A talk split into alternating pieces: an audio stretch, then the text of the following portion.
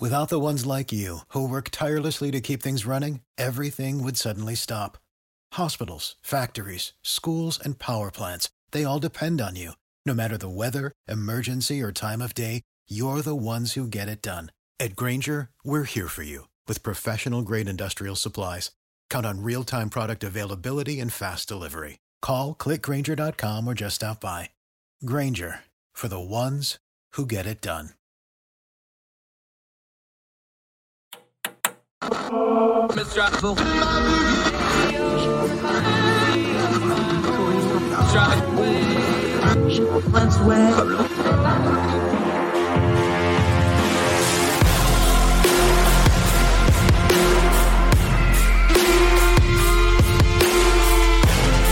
With your host, Andrew Donaldson.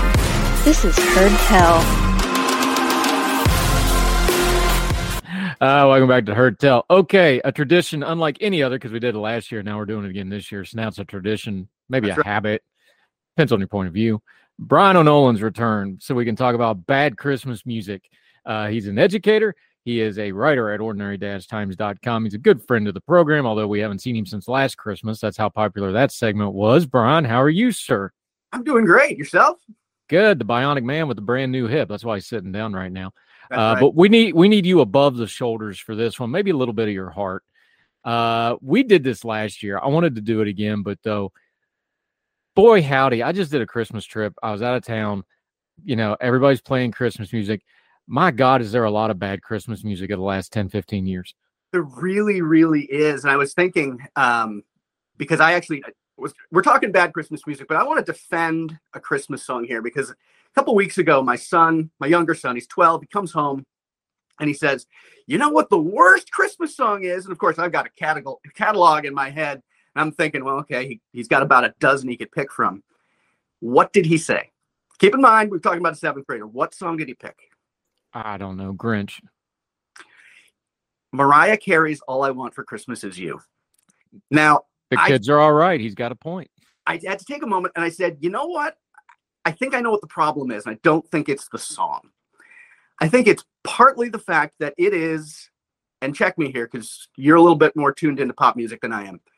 I feel like it's the last or most recent entry into the Christmas music canon, that it's the most recent standard that has been released. And I was shocked when I looked it up. I, I, I looked it up because I, I wasn't sure what year it had been released. And I was guessing late 90s. Boy, was I wrong. 1994, this song was released.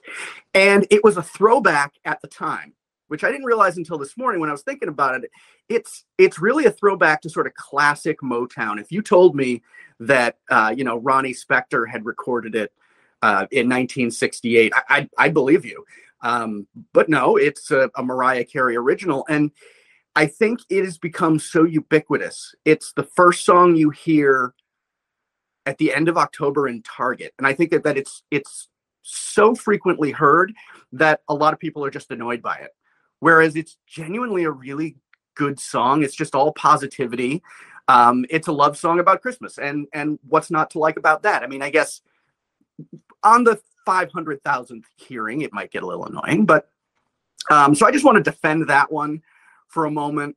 Um, not that it's my favorite, but I think that you know it's. I looked it up. It's the twelfth highest selling single of all time, and you don't get that high on the charts without being a decent song. No, it's a throwback to the. I think you're right. It was a throwback song at the time. The problem is it, it's been beaten over the head of everybody for the better part of the last 30 years. So that's Yeah. why we're all sick of it. Yeah. But yeah, but it you talked about the canon though. It depends on your definition. That's probably the most by far the most commercially successful of the recent and recent I mean the last 30 40 years. You know, because we have the classical Christmas music, then you have the standards from, you know, the 60s, 70s, 50s, White Christmas, all that stuff. Yeah. Of the modern era stuff of the last 40 years, it's clearly the most commercially successful, the most well known. I don't think there's any debate about that. No, it's not. It's not even close. Of, of Christmas, not even Christmas. Sorry, just songs, singles. The only other Christmas song in English that has sold more is White Christmas, and that's the greatest selling single of all time. I mean, they literally which was an accident. We did that one last year. Yeah. The verse of White Christmas that we know was actually the original third verse, and it was like a 20 minute song. Yeah. And it wasn't Bing Crosby's song at first. Um, and he ended up actually having to re-record the the master of that song because the original master was so worn out from so many pressings of the record that they had to go in and re-record it, uh, which is just mind-boggling. It sold 50 million copies, um, and to to Mariah Carey's only 18 for "All I Want for Christmas Is You." And then there's another Christmas song that has sold 30 million songs, uh, 30 million copies, and I'd never even heard of it. It's a French song called uh, Petit Papa Noel, and I haven't had a chance to listen to it yet, but it's also from the 40s. So, I mean, when we're talking about most recent entry to the canon, it's the best selling since White Christmas, at least in English. Um, Christmas song. It's it's amazing. And yes, we've it's been beaten over our heads, but I think to some degree that's because there hasn't been anything anywhere close to it since. Yeah. So I've pulled up a list. I don't think of this as a Christmas song because it came from the movie, but I get why they're adding it as a Christmas song. But do you want to build a snowman from Frozen is way up there on the list now Okay. as a selling single. I don't think of that as a Christmas song. I think of it as a winter song. I know I'm splitting hairs there, but okay. I, I'll- Uh, but I mean, it's I'll allow it. I, I, but I don't think that's a Christmas song.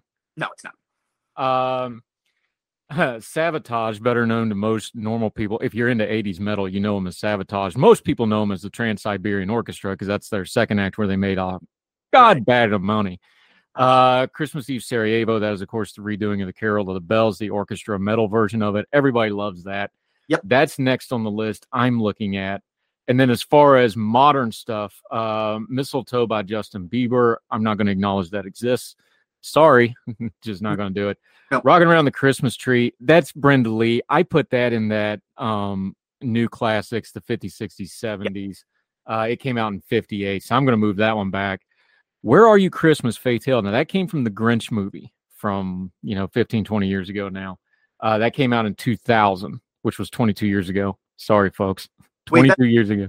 That the uh, that's the Jim Carrey. That's the Jim Carrey, Ron Howard Grinch movie. okay, I'm that's good with that. one. That's a good song, by the way. That's good. That works. Um, Jose Feliciano's Feliz Navidad from the 70s is on that list. that's good. Yep, that's Any other version of that song is hot garbage, and I don't want to hear it, but his is fantastic. Crank that up Yep. every single time. Yep.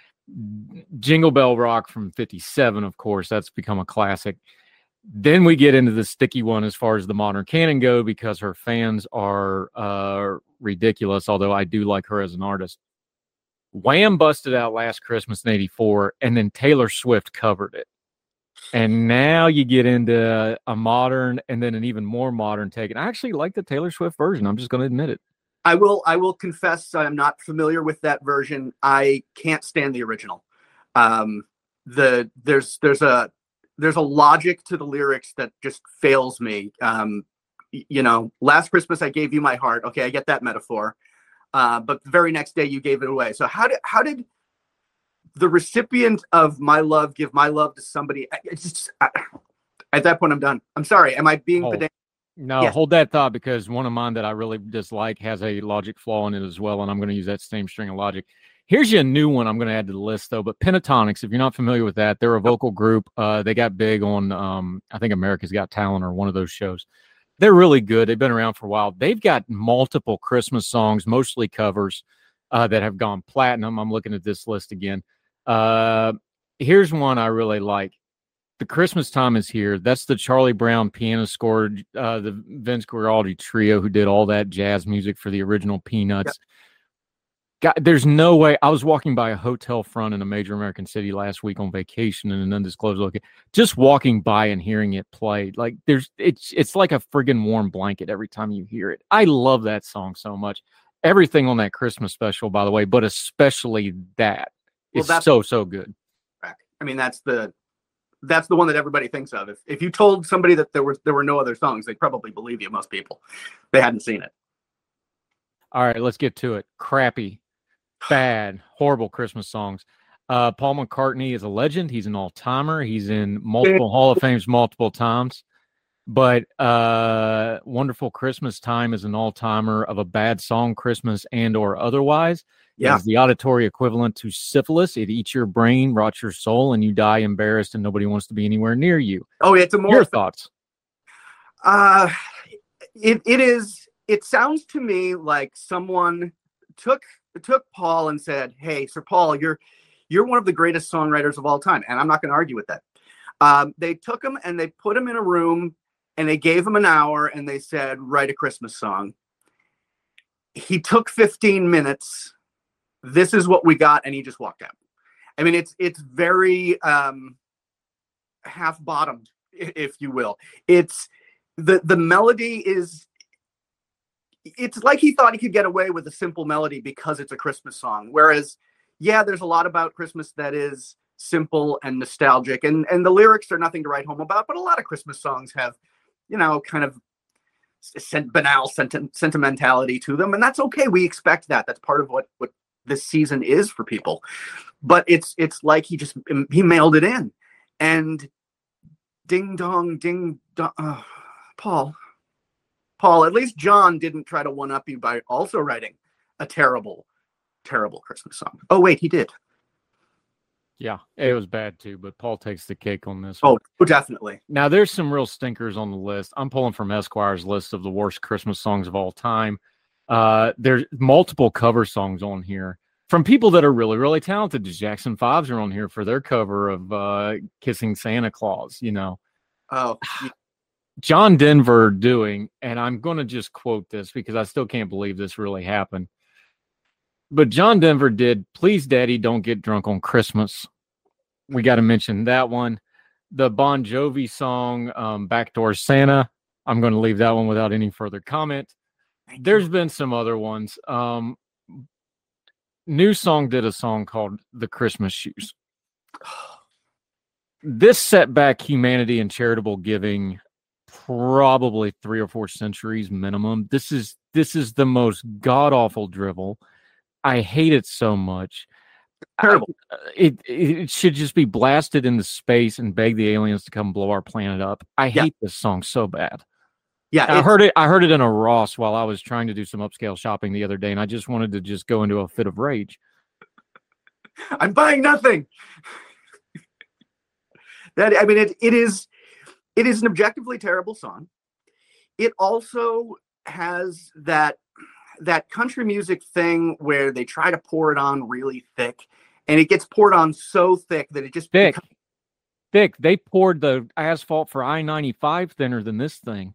Oh yeah, and it, it's uh, it it's solidified crap. It's it's the worst possible combination of everything that you know. It's it, it's the bad songs are bad because sometimes it's a bad performance. Sometimes it's you know, please, Daddy, don't get drunk on Christmas, or um, or having you know little Michael Jackson singing I saw mommy kissing Santa Claus and it's just a little weird. But sometimes it's also because people analyze Christmas songs and they think, okay, what makes a good Christmas song? Well, you want you want home, you want love, you want giving, you want charity, you want some sentimentality, you want some sweetness. And people will even take a little bit of extra sweetness and then they dump it all on top and it's just too much. It's too much. There's a balance that the real stinkers don't get.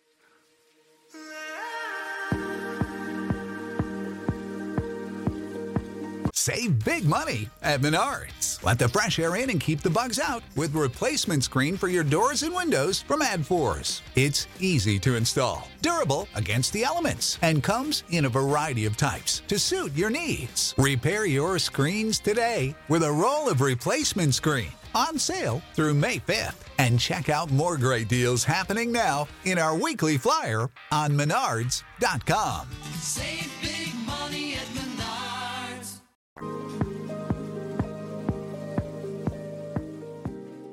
All right. Here's one I'm going to get hate mail for, but I don't care. Mary, did you know is a god awful Christmas song? We With were you. talking about we were talking about the logic the other day. It's like Mary, did you know? God sent an angel to explain it to her.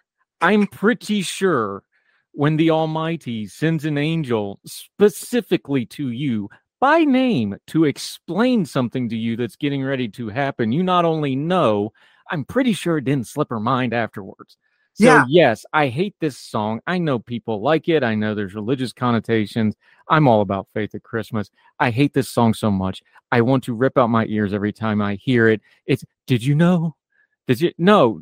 So, we're going to make her infantile and stupid and incomprehensible and act like she didn't understand something.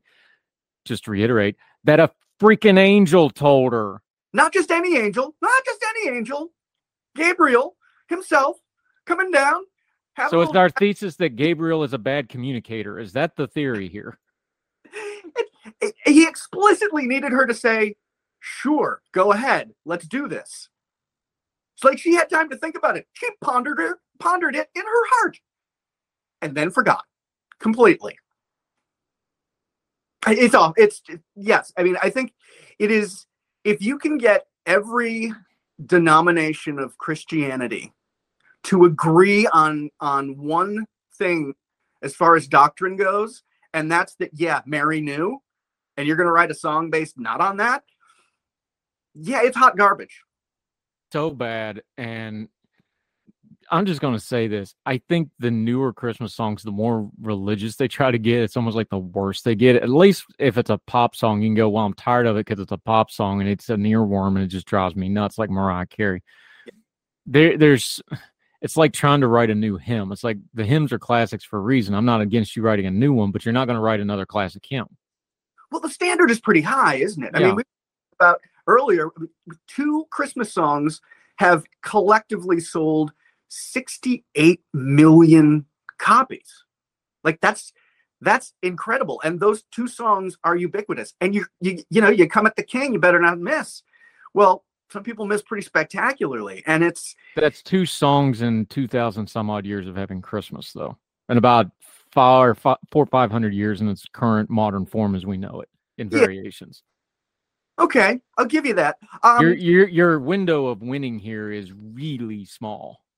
Oh, absolutely. Not only is it small, but you've got you've got absolute classics that people can hum and just off the top of their head and you've got you've got a whole collection of songs this canon that and now everybody's got a different date. Some people are okay with hearing the music starting you know right after thanks or right after thanksgiving. Some people are right after halloween. Um my family we split the difference and go november 15th it's one of my kids birthdays. But you've got this whole collection of music that everybody just saves for this time of year. I don't want to hear it in july. I don't want to hear it in march this time of year these are the songs we want to hear and if you want to add to that it's got to be something pretty special See, my I'm one of these Thanksgiving guys. Like, I don't want to hear a word about Christmas until after Thanksgiving dinner. Now, as soon as dinner's done, let's go crazy. Let's decorate everything. Let's crank the music up. We turn it on. But I don't want to hear a peep about Christmas till Thanksgiving's over.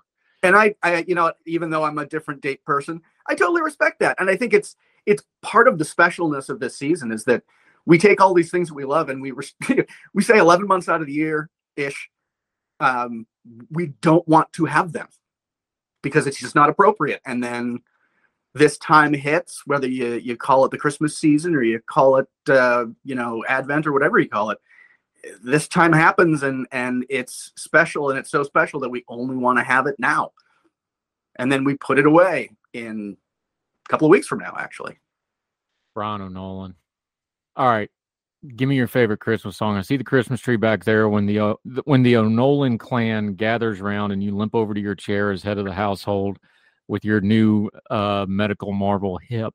a lot less What- A lot less limping. What uh what's the number one Christmas song in the O'Nolan house? Well there are four of us you're going to get four different answers. For me i'm i have to say oh come oh come emmanuel because i'm a i'm a real i'm a traditionalist and that one is one of the very few actually legit advent songs. It's it's not about hey christmas is here it's christmas is coming. Um we don't have a ton of those and i love the fact that it goes back hundreds and hundreds of years the lyrics to that are are very old and in latin um the original and don't ask me to quote them i don't speak a word of it um but that's that's got to be my go-to if, if i only get one that's the one i'll take how about you there's a couple. There's a tradition in our family. Uh, my mom's family gets together on Christmas Eve in the home place. Um, my uh, my one cousin, who is a supremely talented singer, sings "Oh Holy Night" a cappella. That one always is a is a special one because that's that's a long running tradition now. Cousin Kim sings "Oh Holy Night" a cappella after everybody's been singing carols for a good while. It's ridiculous. That's one of those songs, though. It's like how it's presented is everything Yes. um as far as me just enjoying a christmas song i talked about the the the charlie brown stuff i know that sounds silly that just that little jazz riff of christmas time is here. Look i love white christmas. I love the hymns silent night all that stuff. Um i even like taylor swift singing you know give my heart away to get it back because you know fedex was closed or whatever. I just that little j i'm telling you the truth. I was walking down the streets i was in chicago. I'm walking down the street and a hotel is playing it at the car check station. And i literally just kind of stopped and smiled and i couldn't help it like there's something about that charlie brown christmas any of that little jazzy you know Guaraldi trio stuff but that particular song done that way with just that real mellow offbeat riff and the piano and i think about the piano at home growing up and sitting around the tree that just hits me every single time. And I know that's probably not on a lot of people's high list for Christmas songs, but it's on me. And it just happened to me again. Just randomly, I hear that and I'm just like, like no matter what I'm doing, what I'm thinking, I'm just like, ah, Christmas.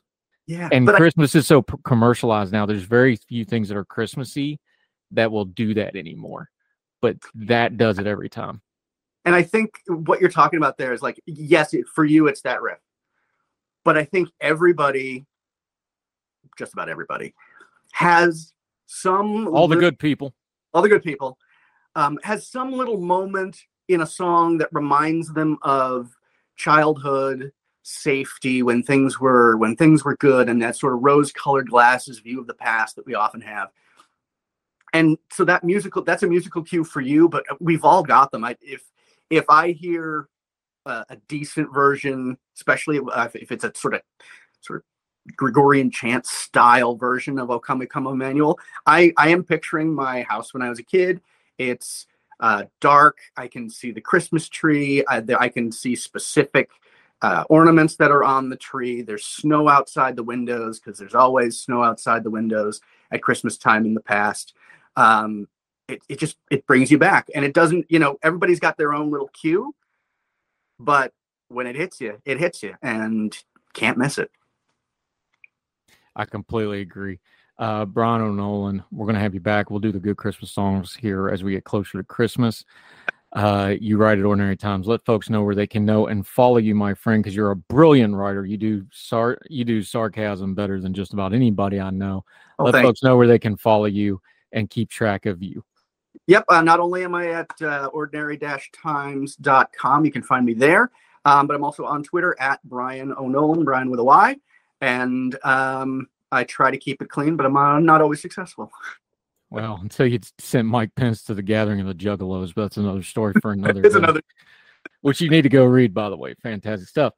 Uh, Brian O'Nolan, appreciate you, my friend. Thank you. Great. Merry Christmas, everybody. And Merry Christmas. Thank you, sir. Yes.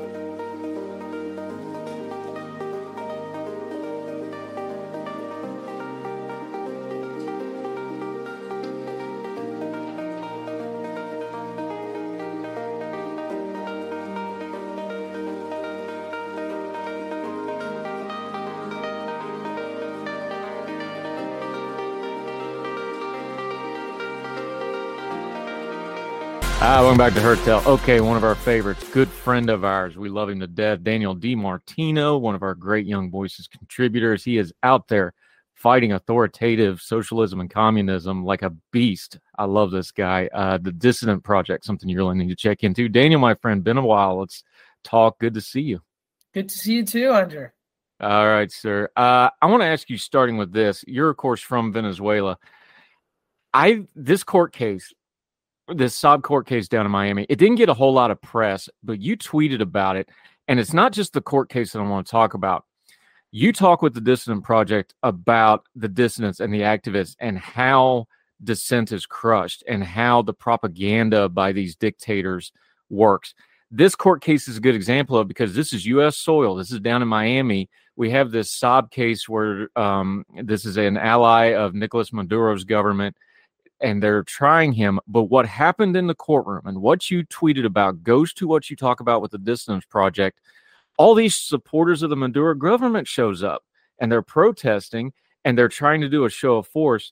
That's not organic. That's a very old tactic this is one of those ways that these dictators exert influence even on American soil that I don't think a lot of people are aware of. And I think it's really important to point it out. And you were tweeting about it. Why don't you tell us what you think about that? Yeah, well, what's going on is that Alex Saab is a businessman who uh, has mo- laundered money for the Maduro regime for many years. The United States indicted him on money laundering because that's what he is. And the Maduro regime is arguing that he was on a diplomatic passport after the fact that he was arrested when he was not on a diplomatic passport. He isn't even born in Venezuela. This is a man who is actually Colombian with Lebanese citizenship. Uh, so, so this is not a, a Venezuelan individual.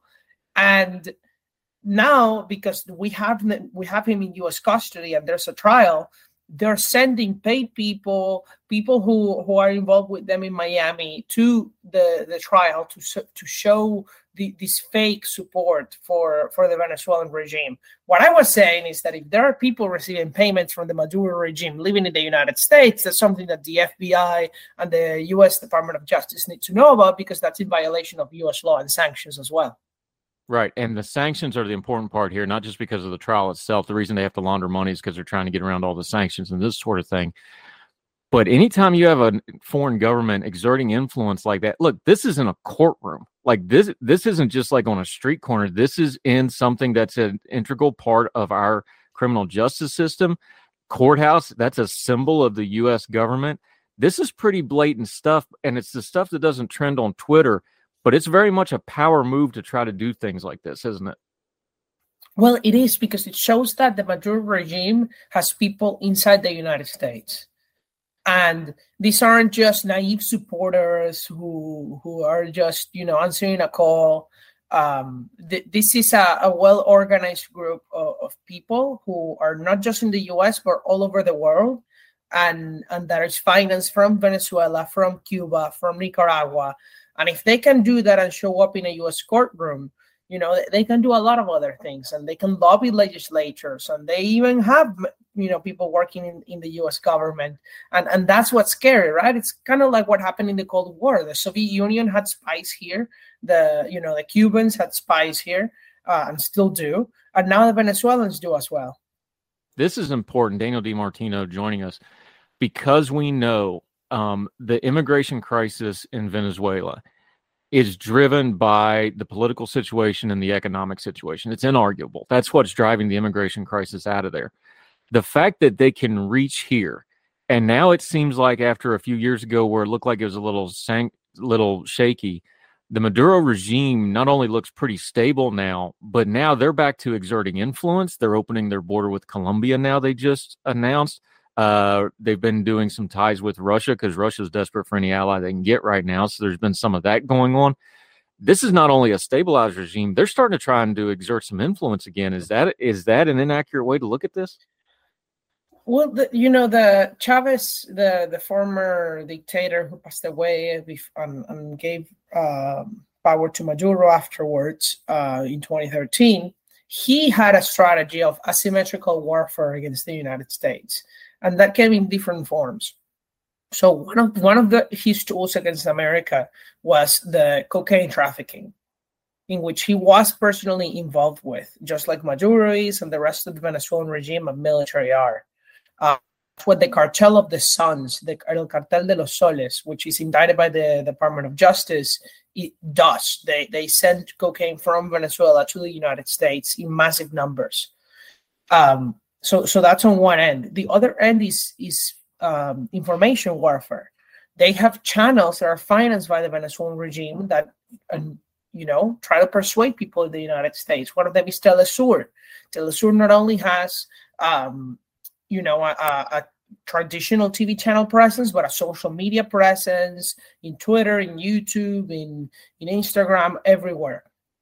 And that's where they try to say that anything that happens in Venezuela that's bad, it's because of U.S. imperialism instead of socialism, which is the reality.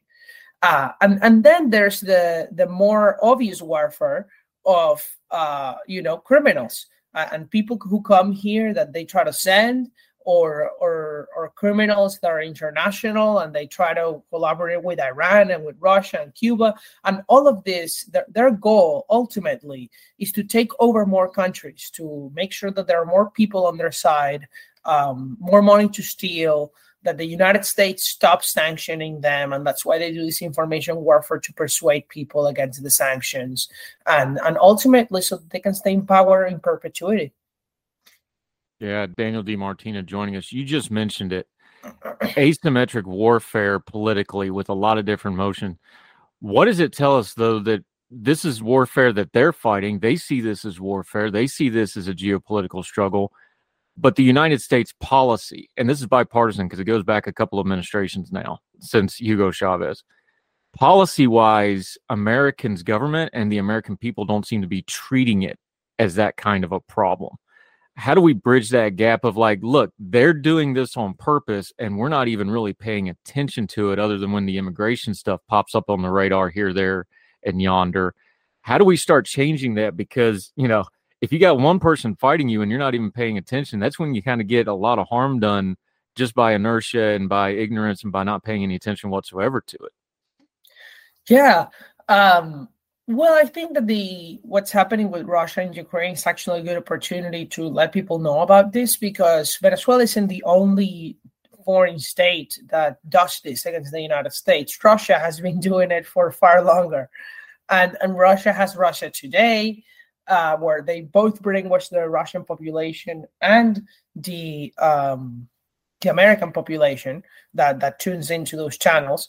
But they also have a bunch of little offshoots that they collaborate with Iran and Venezuela with channels like the Gray Zone, uh, which su- supposedly say they're independent journalists, but when you look into their legal structure, they are part of Russian and, and other foreign state entities and they have personally met with the dictators of all these places and, and, and express their support. So, you know, the Chinese pay YouTubers to promote their pro CCP content so that they can brainwash the, the youth in the United States.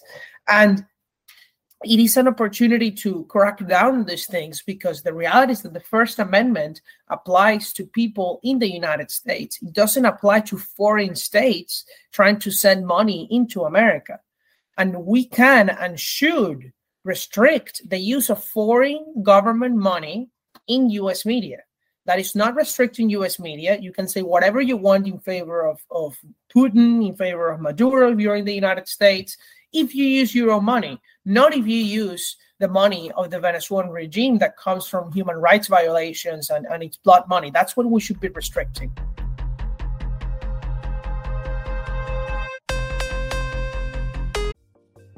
Folks, if you've listened to the Heard Tell program, you've heard our friend Gabriella Hoffman, but you need to make sure you're checking out her podcast, District of Conservation. It's a podcast exploring the nuances of true conservation efforts from DC and beyond. From topic discussions to exclusive interviews with conservation and energy newsmakers, Gabriella keeps listeners appraised of the latest news stories while elevating important voices.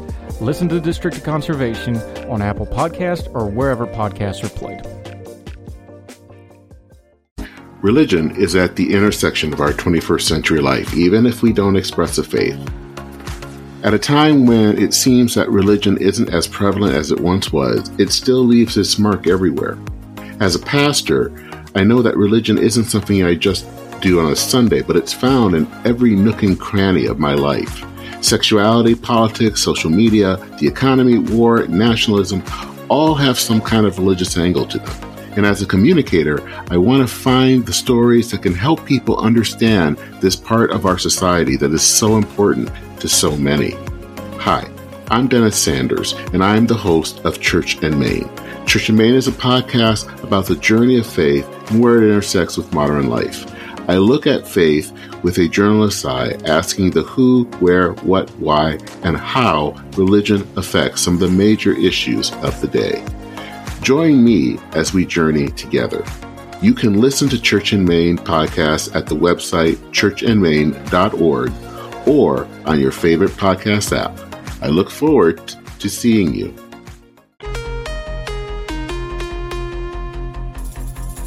Yeah, Daniel DiMartino, you talked about this before, but I just want to reiterate it. The scale of this, the numbers don't really. But Seven million refugees out of Venezuela since the Maduro regime. That's a catastrophic number by any measure.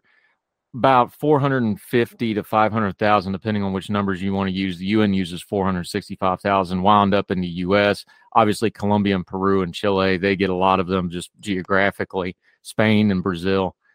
This is a massive diaspora of Venezuelans that have left the country.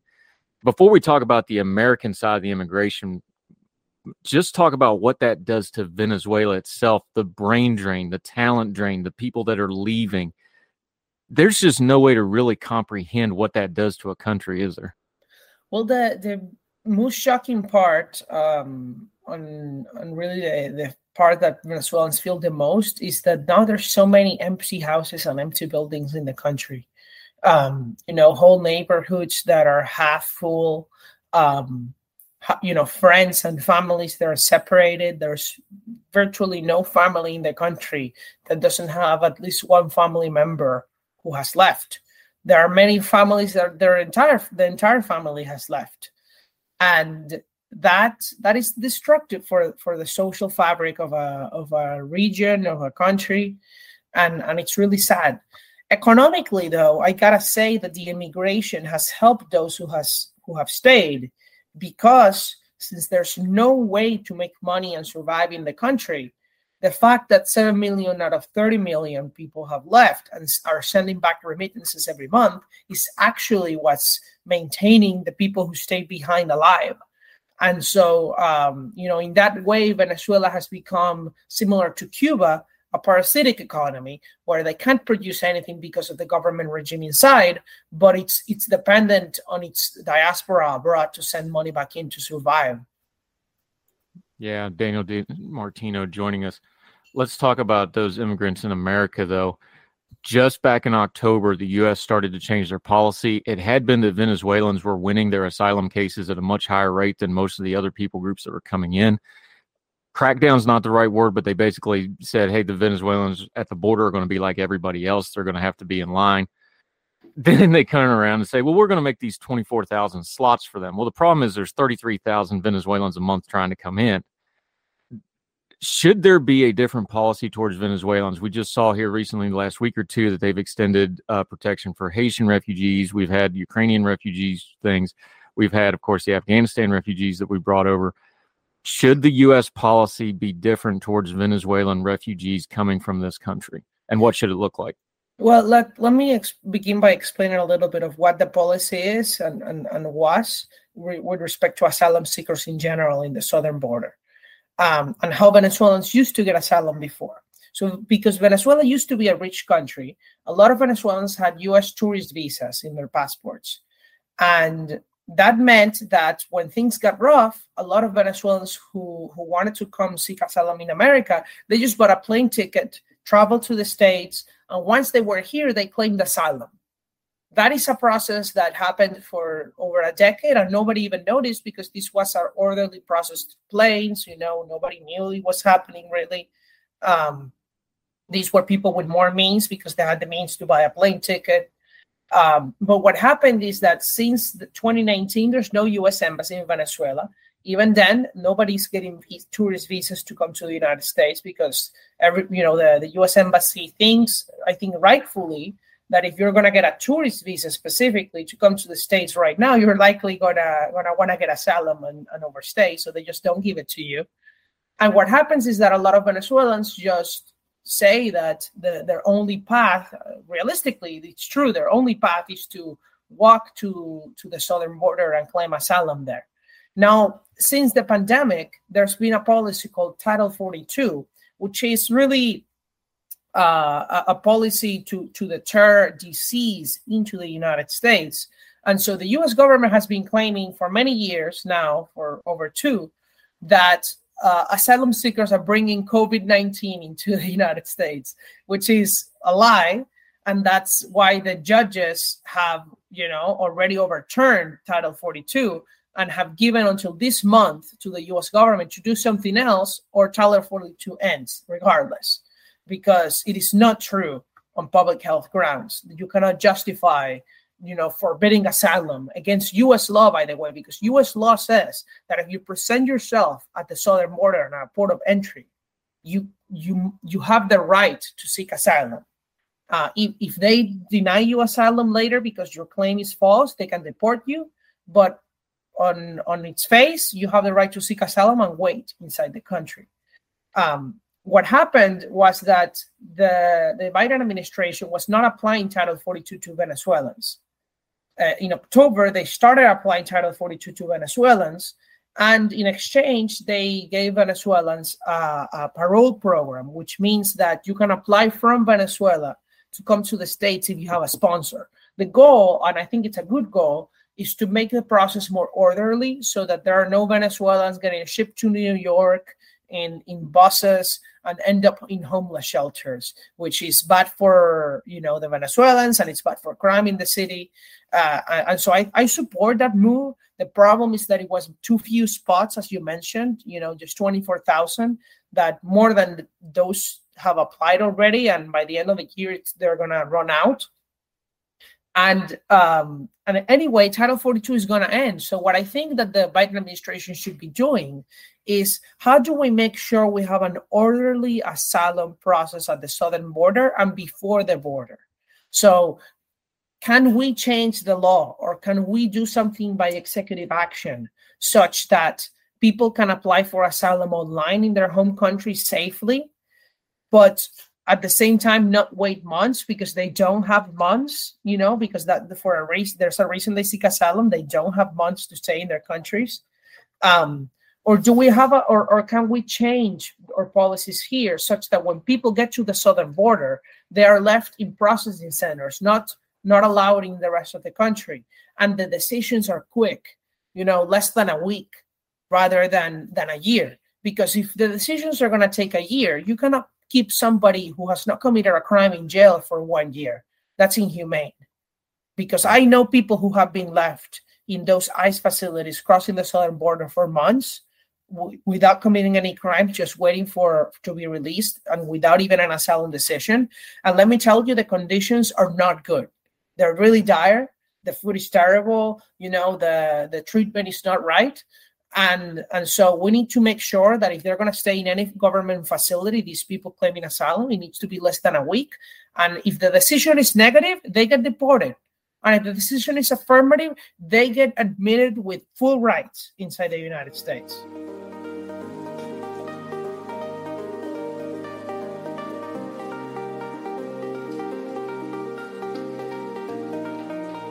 Yeah, Daniel DiMartino you do a lot of public speaking, so you've been around the country for quite a bit now.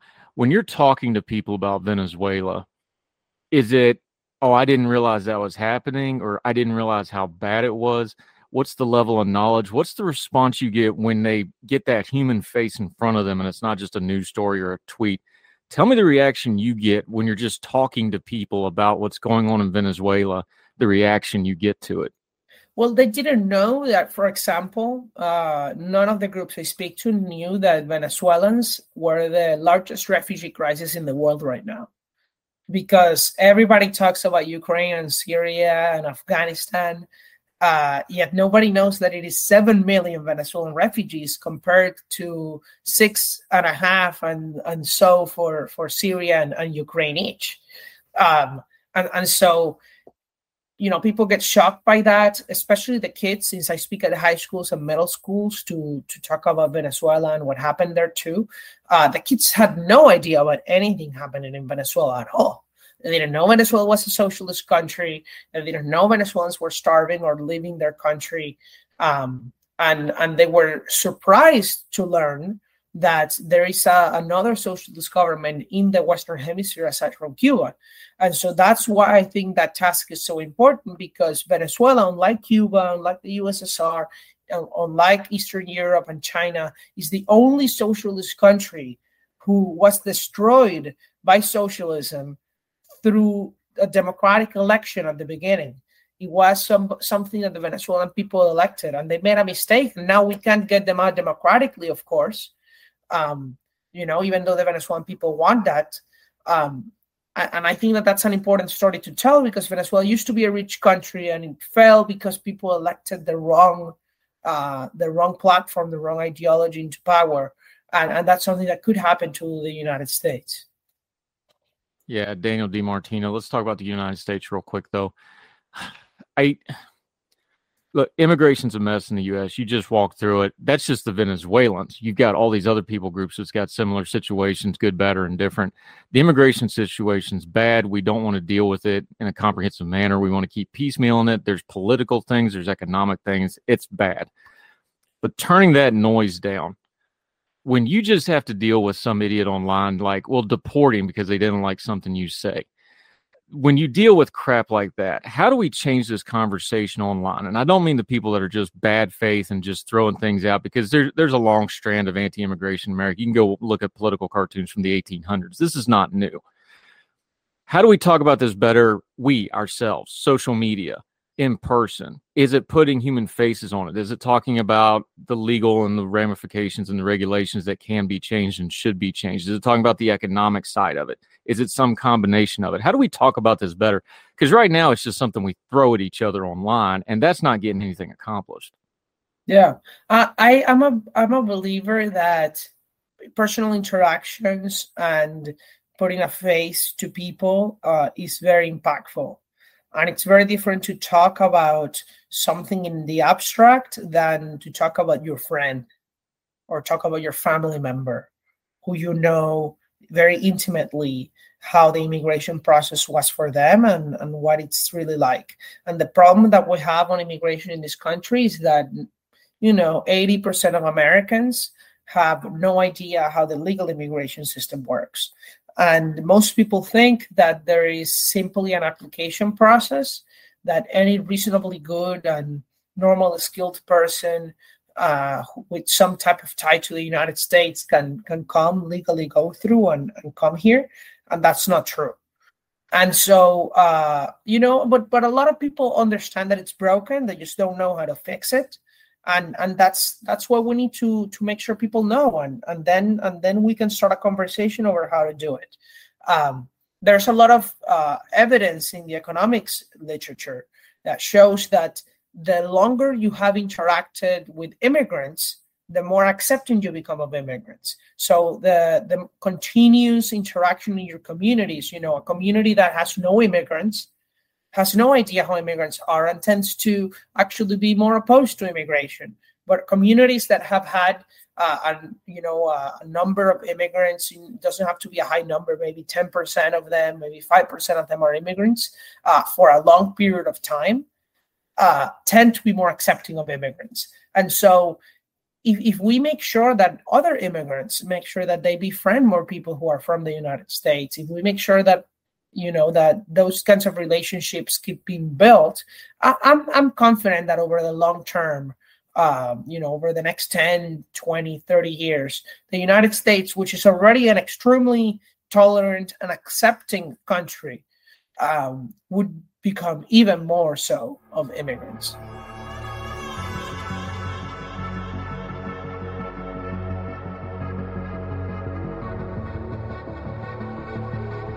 and we know that um, economically and the strength of our country, look, you either have to have a high birth rate or you got to have immigrants. Like that's just it's just a math problem. If you want to be an economic power, that's what you need. And we're fortunate where we still, even with all our problems, are a, a beacon of freedom, and a lot of people around the world want to come here and make their lives here in America. And we we should find a good path to get the best people possible and get the most freedom and economic opportunity for as much people as possible. But that's a longer conversation for another day, my friend Daniel DiMartino you're so good on this stuff and I so appreciate you. But the work you do with going to the schools and the meetings and the organizations you talk to with the Dissident Project, that's probably more important than talking to me. Talk about that for just a second. Let people know where they can find that and the other things you're working on until we get you back on Heard Tell again, my friend.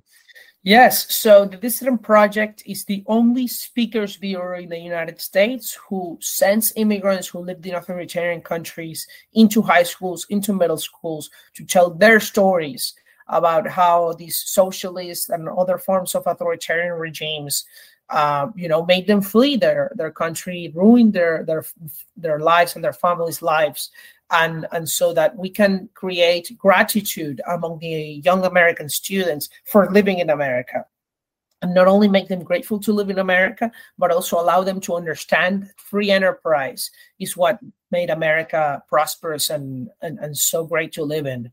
Um, and, and, and so we, we do this by, by traveling to high schools at no cost. Uh, we have right now five speakers from uh, four different countries. We're going to expand in February to about 15 speakers. So we're going to triple our size because of the high demand that we have from schools and and uh, it's truly an amazing experience for the kids that you can find us at dissidentproject.org and you can support us either by donating or by recommending a speaker if you want to apply yourself if you are from an authoritarian country and live in the states or if you're a teacher you're a staff member um, you you can invite us to your school it has no cost to you we'll, we'll just find a mutually agreeable date and speaker and we'll make it happen yeah, Daniel DiMartino. The thing about that too is when you're, and I've talked to several of those dissident, somebody like Francis who's like, hey, when I was your age, I was in the streets of Hong Kong having to protest. That really drives stuff home in a way that just talking about it or seeing a video or whatever. When you talk to those kids, you can see it in their face, right? Like it just hits different when it's somebody close to their age telling them these stories, right? It does. And, and for me, it was when I was 17, is that I left Venezuela, right? And I was you know, living through hyperinflation at the age of these kids. And, uh, you know, I came yesterday from Wichita where I was speaking at a middle school and I was showing the kids, um, you know, cash from Venezuela and they were uh, very curious about it. And, and when they were seeing the, the videos from Venezuela, they were all very curious and came to me to ask, to ask me a lot of questions. And, and, and you see that it has an impact, you know, it, in-person interaction is more meaningful a talk is is relatively cheap and you can impact hundreds of students in each of them um, and and the goal is such that these are young students before they go through what i believe is the college brainwashing machine and the next time in the in five years when they hear the word socialism for the first time from a politician what they're going to think about is not free stuff. They're going to think about the Venezuelan guy who came to their high school a few years ago and told them how socialism ruined his life, or the uh, North Korean girl who told them the same. And, and that's the goal. Yeah, and it's a very good work. Um, Daniel DiMartino, let folks know where they can follow you on social media and what you got coming up before we let you go. Yeah, you can follow me on Twitter at Daniel DiMartino. Daniel's the regular name, and DiMartino is D I M A R T I N O. And you can also find my find my my work and, and subscribe to to my content on my website at danieldimartino.com. Yeah, you do great work, my friend. We will have you back frequently, as often as I can get you. Look forward to seeing you soon. Daniel DiMartino, thank you so much for the time, sir. Likewise, Andrew. Yes, sir. Ah, welcome back to Heard Tell. She has become one of our favorites. She is fantastic. She is Finesse Moreno Rivera. She is a criminal psychologist and also a criminologist. Those are really big words. She's going to explain what those means to us in just a second. Great to see you again, my friend. How are you? Good. How are you, Andrew? Thank you so much for having me back. I feel like I'm becoming more of a regular on here. I want you to be a regular. You're really good at this stuff. She has worked everywhere um, in government, in social justice groups in places that want criminal reform. Let's start right there, though. We've got, let's, you know, we're into the reelection cycle now. So let's just round it off a little bit. We're about halfway through the Biden presidency now. Where are we at on things like criminal justice and reform things? We did the marijuana thing. Give us kind of a scorecard here for the Biden administration the first two years, where we're at on things like criminal justice, criminal justice reform, social justice concerns, all these sorts of things. So, when it comes to drug reform, specifically with the Biden administration, as everyone has known, um, he has always had that tough on crime viewpoint uh, within the criminal justice, especially when looking at drugs, um, and has apologized on multiple occasions for the uh, slip up, which is actually not even the word that should be utilized for the discrepancy between crack cocaine um, and powder cocaine.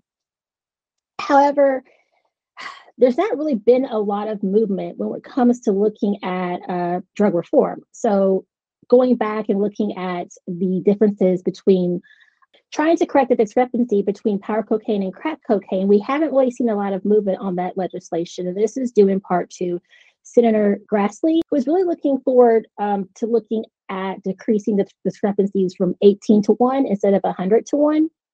So we're, we're definitely still um, reinforcing that idea that crack cocaine is not the same as powder cocaine. And that's still lingering um, in the Senate as of right now. And then more recently, Biden had passed pardons for um, those who have been who are who are serving time as of right now in federal prison for simple possession of marijuana. Now, although Biden does support the idea of not having um, individuals with these types of charges within the jail, he still does not agree with legalizing on the federal level marijuana. And after all, these pardons really didn't do much for those who are still in prison. Not one person was set free, just given the fact that it is for simple possession of marijuana. So, as of right now, it looks as though there hasn't been a lot of movement when it comes to drug reform. And I think, again, that's because Biden is really sticking with his guns when it comes to being tough on crime, specifically being tough on drugs. Finesse Moreno Rivera joining us. Let's let's dig into that a little bit because if I'm going to criticize the president for being performative and buzzwordy, I need to lay out what is performative and buzzwordy, right? I'm good with the pardons. I'm okay with wiping people's records for simple possession charges because that's that has economic impact, that has, you know, benefit impact to their families, that gets them back into society properly. I'm good with all that in theory. Where the criticism of that is is what was its actual effect, right? So we like the policy, but what was its actual effect? By far, the majority of people that would be benefited from that is more at the state level than the federal level. That was one thing. Uh, federal pardons, of course, is a very small subsection of this. Like you said, nobody actually got out of prison for this, but they did. You know, this does affect the lives of the people involved. We are seeing some states take some movement to this area is there any value in the performative of it? It's like, well, the president did it, so some of these states can start doing it. We've already seen some movements in the states. A couple states have gone much further than this. Is there value in that, or does this hinder it? What do you think going forward as far as it comes to the simple possession of marijuana, these types of things? That there's a lot of polling that people support it, but you still got to get it in the black and white of the law somewhere. Right. So you are right in that the the pardons do help those who are already who already served their time, who are just looking to get you know a job, get back on their feet, support their families, you know, even have housing. But overall, Biden's push didn't really do anything because you know, as you know, there are plenty of states who have already passed laws for legalization of marijuana. Um, and so simple possession just you don't really see that on someone's record or sticking with them. So it was just to me it was more of a push to really gain traction with our younger voters because he did pass that shortly before the midterm elections began. Um, and also you know given the fact that you know presidents have given pardons all the way back to theodore roosevelt. So this isn't anything new where presidents are you know issuing pardons specifically also when looking at um, with drug drug possession or even even type of drug charge so I just found that it was a really just low hanging fruit um, that he utilized in order to really, again, just gain type of uh, traction when it comes to uh, midterm elections. Yeah, Finesse Moreno Rivera join us. You mentioned um, crack cocaine. Of course, that was the big buzzword when they did the 94 crime bill, another Joe Biden special. That was his signature thing for decades. Um, now the thing is more about fentanyl. You were also writing about this. We'll link to your article on this in the counterpunch when you bring up there. People are really concerned about the fentanyl, and they should be. This is dangerous stuff. This is stuff even hardcore drug users. It's it's deadly. Um, it's a new challenge that we haven't really found, and now we're getting reports. There's actually variants of this that you know even the the anti-doping drugs aren't effective with this. This stuff really really scares people how do we legislate and regulate this fentanyl crisis right now so that we don't end up doing what we did with crack cocaine and cocaine for the last 40 years, where we have it on the books wrong, the terminology ain't right, the incarceration ends up becoming a problem with it. Do you see what I'm saying? shouldn't we be proactive and learn the lessons from the 94 crime bill and the crack cocaine era of the 80s and put it towards this fentanyl thing and get a handle on this now so that we don't create a whole nother generation of drug enforcement mess? Yes, you're absolutely correct. But unfortunately, we are headed down the same road as of right now. Um, you know, we have stuck with the rescheduling of fentanyl as Schedule One, which we all know um, means that the government has deemed it to be highly addictive, which fentanyl is. But this also means that there hasn't been found to be any medicinal um, advantages of being able to study this and see what can help. And going back to your point, um, when you were talking about Narcan, I think Andrew, you had just mentioned that you know some of these fentanyl-like substances have been found to be able to counteract overdoses for those who are, for example, using a uh, benzodope, which is fentanyl mixed with uh, benzos. So, you know, and unfortunately, what we're seeing is due to the scheduling of fentanyl being Schedule One, we're seeing a lot of our um, our drug dealers on the streets who are going to jail. Well, who are they? They are usually minorities. They're marginalized um, individuals within our communities. So I'm not trying to say that they shouldn't, you know, serve time or you know see any consequences. But as of right now, there's not enough that's being done and you know not enough awareness that's being done as well when it comes to fentanyl what we're doing is we're doing the same same exact thing we do we did with crack cocaine and powder cocaine um, so we have a lot to do when it comes to fentanyl and also understanding it but you know also trying to ring in these um, cartels as well we all know that we had this conversation dating back to Trump administration with China saying, you know, hey, please get your fentanyl products under control. But obviously that's not working either. And now, you know, through China, it makes its way down to Mexico through the Mexican cartels. Um, and that's just been that's been the way, I guess, the, the drug uh, scene, if you will, for the U.S. for a while. That a lot of these drugs are coming from Mexico. So that being said, you know, I think that legislation wise, we should be looking at being more proactive um, and being out on the street with individuals, having more boots on the ground, and just having more preventative measures when it comes to saving people's lives and being where they are.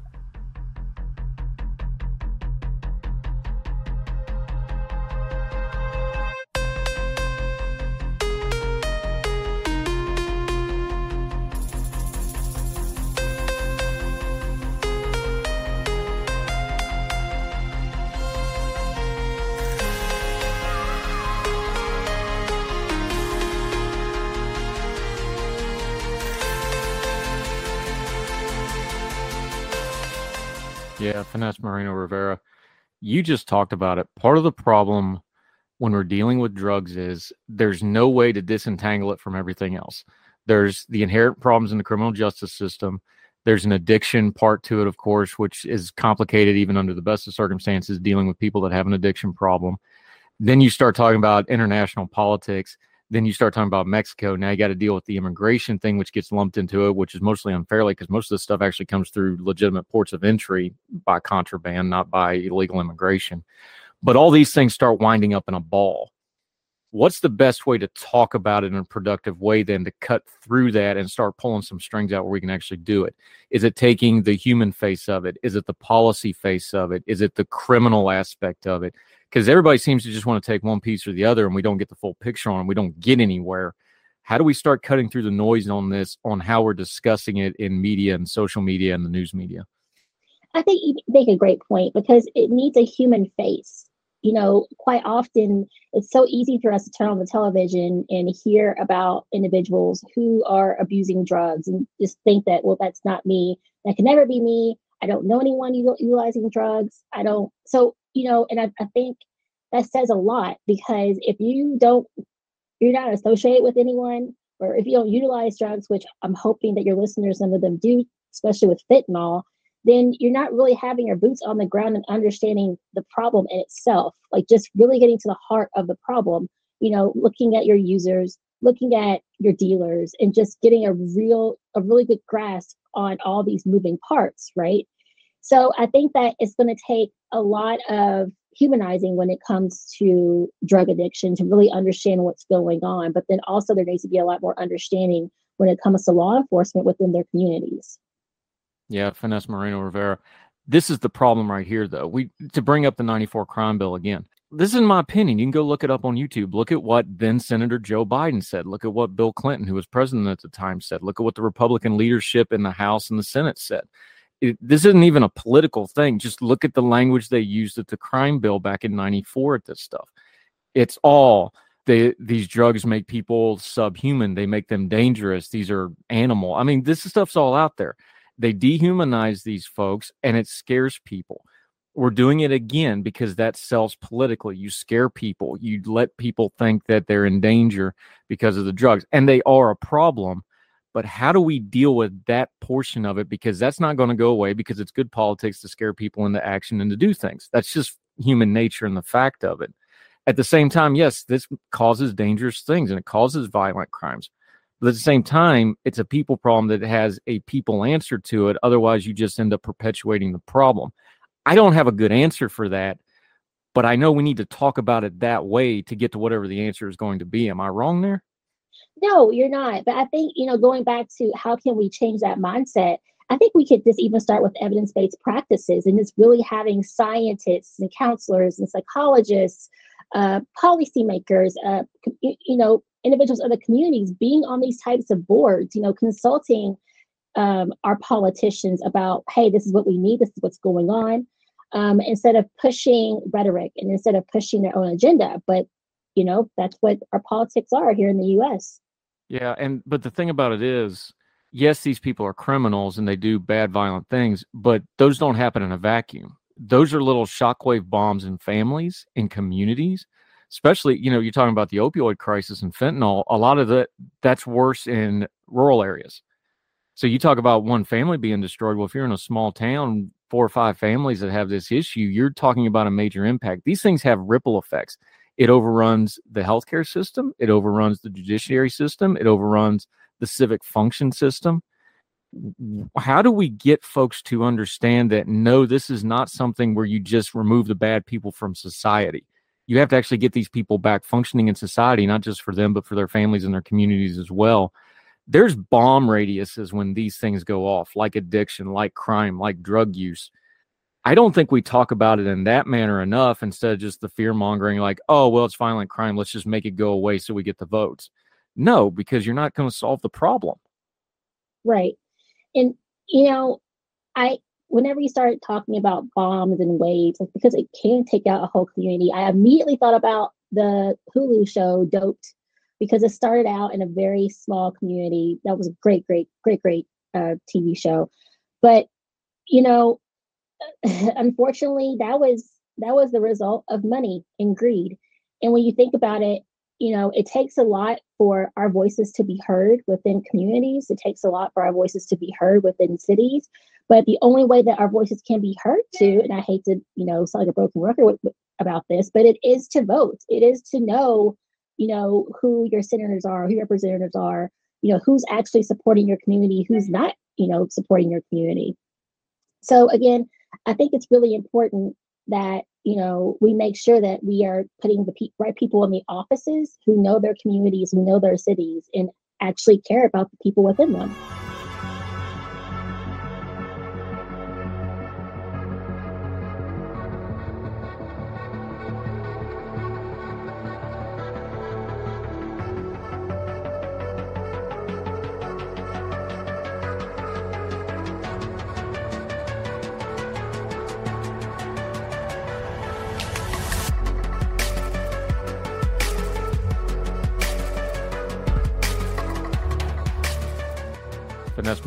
Rivera, you also have a piece out in uh, USA Today talking about policing, traffic stops, police violence.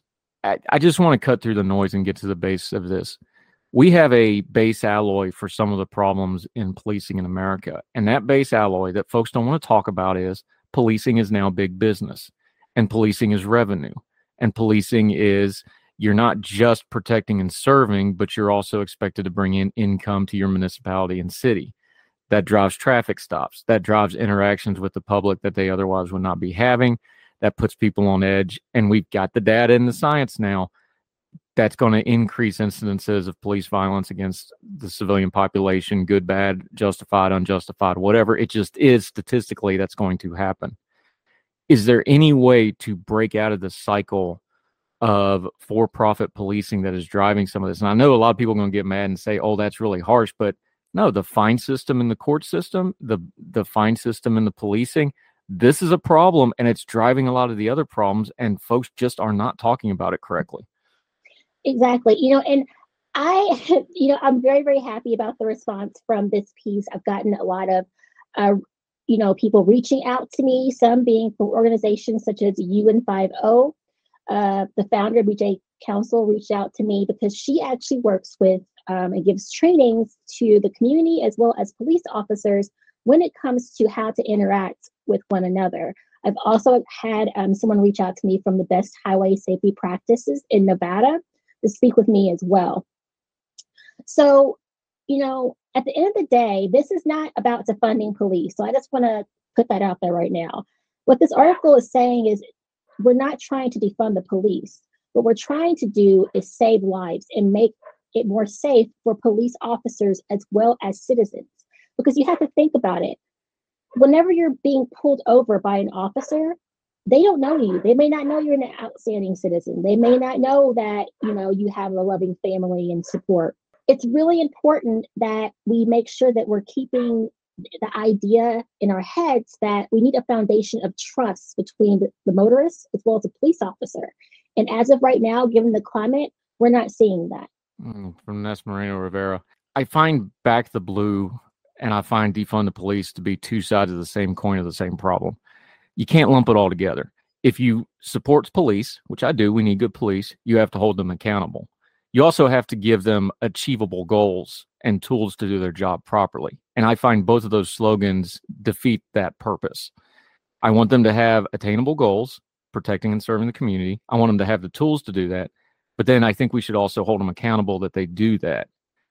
How do we turn down the noise from those two polar extremes? Because that drives the narrative and then nothing gets done and frankly the police get stuck in the middle to be fair to them um, and they get in an impossible position. How do we change that narrative and that discussion? Because look policing does require funding. We were talking about it a little bit. Let's be adults here it does require funding, but we want it to go to certain things like properly trained police, vetting good police, getting more good people into the police force. Weeding out the bad folks means you got to have more good folks. How do we talk about that in a more productive way, do you think? Because you've seen the same data. Again, it's humanizing. Yes, funding is very, very important for the police officers, but it shouldn't come at the cost of us motorists, um, especially when looking at quotas you know, quotas can definitely make police officers, you know, make traffic stops that are unnecessary and thus making individuals in themselves more prone to potential violent acts that wouldn't be there in the first place. And again, because given the climate between police and the public right now, there really isn't that foundation of respect and understanding. And at the end of the day, quotas are not a good system for having to collect funding. Uh, Finesse Moreno Rivera. The other part of this, we talked before about how these things get really tentacly and go into cross streams and this sort of thing. When you start dealing with policing, there's no way to get around things like class and race. We don't seem to be able to have a good way of talking about things like class and race generally, but then when you start putting criminality around it, it gets really bad trying to talk about it what do we do with this? Eh, I don't know. I look, I work hard trying to do it, and I still can't figure out how to do it sometimes. People smarter than me have wrote, you know, voluminous books. People teach whole courses on this stuff. How do we talk about the fact that look, we just need to be adults. You police rurally differently. You have to police inner cities differently. You have to police suburbs differently. And all those different classes and races and demographics and groups of people react differently we seem to want to just act like policing is this one size fits all and it's not and it seems like we've lost this community aspect to policing and frankly we've lost this community aspect to the police work for us as a community. Where do we start getting that back? Some that old protect and serve thing i know it's almost a you know kind of a joking andy griffith thing but look we used to call them peace officers for a reason. They kept the peace i feel like we've lost that with our perception and with the main mission of the police force in too many cases. Yeah, it racial profiling is it's out there, and we all know it is. It's a human nature problem. people push back against the buzzword on it and i understand you can go too far with it. It's just grained into your human nature. You're fighting a human nature problem and a human failing so you have to acknowledge that yes this is an issue. Now there's degrees to it obviously but it's a human nature problem so it's silly to act like it's not existing right Right. No, because no one wants to be seen in a bad light. But, you know, given all those circumstances, that's the reason why I'm happy that there are some states that have taken back control in trying to really balance out the officer's natural bias. We all have natural bias or perceptions, or really just taking out their the uh, subjectivity of it all. So, you know, places such as Philadelphia, Los Angeles, um, they have, you know, already enacted legislation to um, decrease the amount of unnecessary stops for minimal um, charges, such as for taillights being out. There's also been Chicago, who has even enacted legislation looking at foot pursuits. Um, and also, not only that, but car pursuits. And Washington as well. Now, that's not to say, I know a lot of people say, well, you know, this could have backlash because it does. For example, I know that Washington had mentioned once they had enacted their new legislation for um, giving up on minor uh, traffic stops for minor violations, they saw an uptick of individuals who just would not pull over. They would not pull over. And so there was this backlash of, well, you know, they're criminals, they're getting away, they should be stopped. But a caveat should be that I don't think that it's okay for just a car to, you know, commence a chase with a police officer whatsoever. But that officer, like you said, is here to protect and serve the community, and he needs to, he or she needs to keep that in mind. So really, you know, the only time that a speed chase or any type of chase should be um, pursued would be under you know extreme circumstances such as violent crimes such as a murder or a rape or a kidnapping. So i would really like to think that we're kind of coming a little bit further especially when you're looking at states about 20 states over 20 states who've also um, gotten rid of their quotas for police officers just to try to make it you know safer for the motorists as well as um, officers themselves. But you know overall i think that again the officers and motorists need to keep in mind about where they're coming from. Um, whenever they're whenever they are being stopped and like you said you know there's different standards for whether you're rural or you're inner but it's important for everyone to still be on some some type of you know same page. I actually went out to lunch with a friend not too long ago. She's a professor and worked a, as an analyst with me. And i said you know what do you do when you get pulled over and she said oh i was taught just to take my keys out of the ignition put them on the dashboard and keep both my hands on the on the wheel. And i thought to myself i've never done that before in my entire life. And something so small like that can be a trigger between the motorist as well as an officer. So you know at some point we need to, we need to just get on the same page. And motorists definitely need to start learning um, their rights um, and also the law as well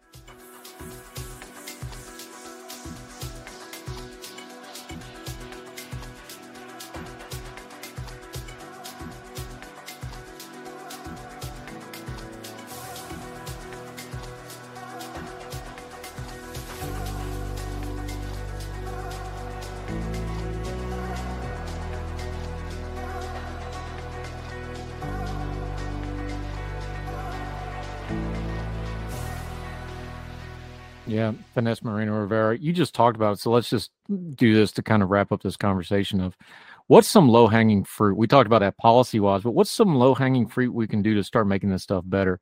Is it better awareness? Like I do, I, I, I've got driving age children. I tell them all the time, like, look, cop comes up, both hands on the wheel, and keep them there unless they tell you to do anything else. And when you go do something else, tell them what you're doing. Like if you go to reach for them, like I'm going to go reach for this. Just simple stuff. But what's some of the things we can do to kind of turn this down? Because look, this is give and take. The police have to do some reforms. the public needs to do some reforming too. What's some of the real easy stuff? Is it going to a community police board meeting or whatever your uh, area might have? Is it better educating yourself? Is it meeting with your police? Is it talking to your politicians? Give us something, you know, not easy, but attainable goals that folks can work on here instead of us just yelling at each other about it on social media. The easiest obtainable goal that I've thought of, because I remember, well, I would like to think that I remember you know, whenever I went to driving school to get my permit. I do not recall not one portion of that class, however long it was, including what to do when stopped by uh, an officer or your rights when being stopped by an officer. I think that that's very important. That isn't easy. That is an easy pamphlet that can be handed out, you know, as soon as you have your young drivers out there on the road, just just hand it out easy, very easy for them to know what to do. So everyone is on the same page as motorists. It's also very easy for an officer just just to have standardization in some way as well, just to say, hi, you know, how are you doing? You're speeding. My camera is on, or the dash cam is on. You know, in my article, I state that some like over 70% of the cases, there is no there is no camera, body worn camera on or dash cam on that's dangerous for not only the motorist but also the officer himself so i think it's really important that you know the officer is you know showing some type of decorum showing his professionalism as soon as he walks up to the door uh, um, my personal experience unfortunately you know i have never met a virginia state trooper that wasn't trained exactly the same I every single time, which I haven't been pulled over that many times in Virginia, but I can you can definitely tell that they're trained exactly the same way and treat everyone exactly the same way. And I've talked to other individuals as well about the Virginia uh, state troopers um, too. So you know these are just small things that can you know help, and the officers need to be trained as well when it comes to you know, the motorists. Um, I found it to be disturbing that you know in the article that I wrote that you know like a little over half of the motorists were you know under the influence of drugs alcohol uh, or were, were clearly having a mental health issue at the time of being pulled over and that you know really does make it the situation even dicier as well so you know i think that at the very least officers need to be trained more when it comes to mental illnesses those who are intoxicated or on drugs and you know for those individuals who are saying, well, that's good, that's a good thing they got pulled over. Yes, absolutely. I absolutely agree. Um, but again, if they're being pulled over, then you know different measures need to be taken for this individual and be considered when you know making sure everyone is safe. Yeah, Finesse Moreno Rivera.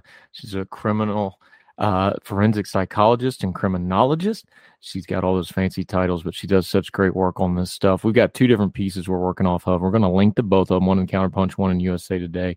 And yes, we're going to make you a regular because you're really, really sharp on this stuff, and we really appreciate your time. But until we get you back, my friend, let folks know where they can keep up with you, how they can follow you, and what you got going on until we see you on Heard Tell again. Absolutely. So I can be found on Twitter at Finesse Moreno and as well as on my LinkedIn, uh, Finesse Moreno Rivera. And hopefully, my next piece will be coming out soon.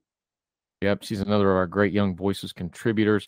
Really sharp. Make sure you're reading all her stuff. Good, fresh insight and perspective on this. Look, she's worked with the FBI, DC police, all kinds of folks. She knows what she's talking about. We're going to keep asking her questions, and she'll explain it so well. Even I understand it. So, Finesse, thank you so much for the time, my friend. Really appreciate you. Thanks, Andrew. Yes, ma'am.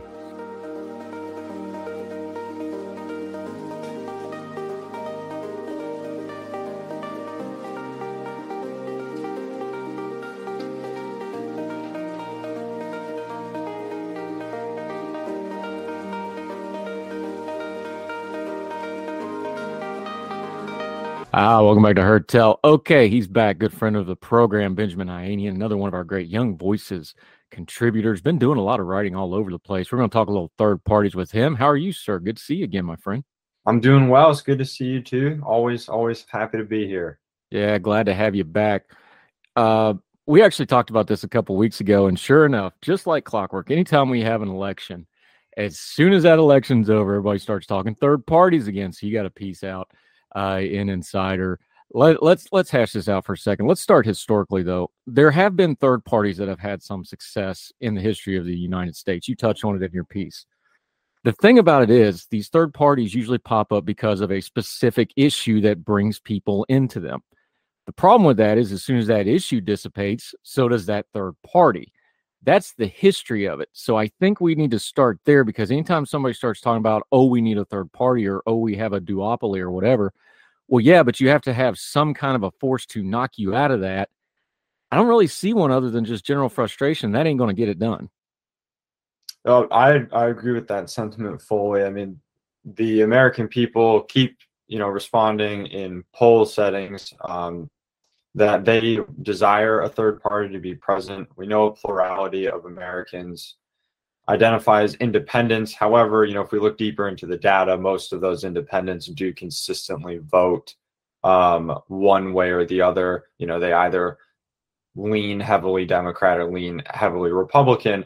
And so general frustration with the duopoly certainly is not enough um, to elevate a third party into you know a competitive landscape but um, which i'm sure we'll get into i think there's plenty of of other things that can be done to at least give better access to third parties to give them you know a better chance to compete and in addition to that to expand the number of choices in the american psyche Yeah, Benjamin Ianian joining us. You just touched on it, so let's just talk about it. Right now, a third party on a national level, let's say just president, because that's what everybody thinks about.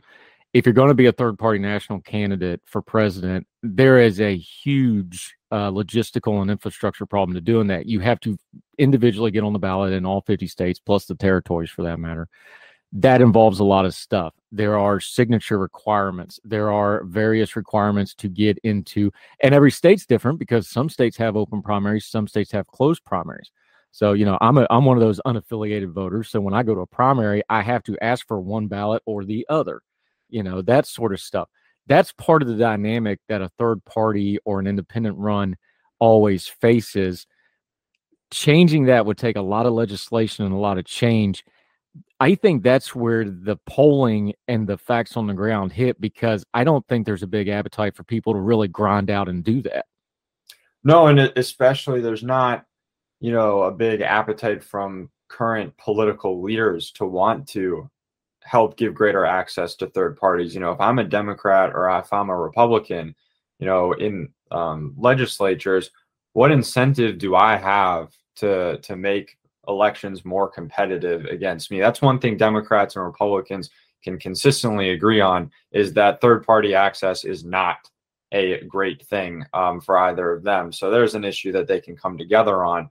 And so there is a logistical nightmare, especially in some states. You know, for example, um, I linked to this in the article that I just wrote that, you know, in, Tennessee, it's extremely hard to get on the ballot as a third party. You know, in order to become a recognized minority party in Tennessee, a petition must be submitted. Um, and that petition needs the signatures of registered voters equal to at least two and a half percent of the total number of votes in the last gubernatorial race. And so Democrats and Republicans in that state, on the other hand, only need 25 signatures each um, to get you know their candidates on the ballot in that state. And so there are really restrictive laws out there that do hamper minority party access. And I think um, if that is going to change, this needs to become a more important issue for enough people.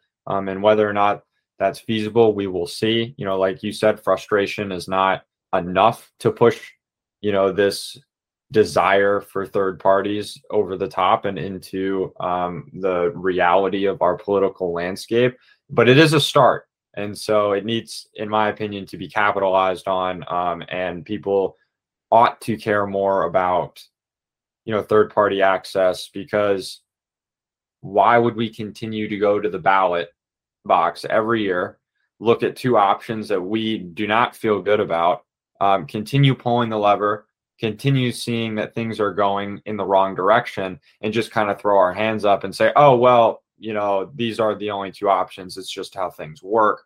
That's not something that I'm able to just sit back and accept.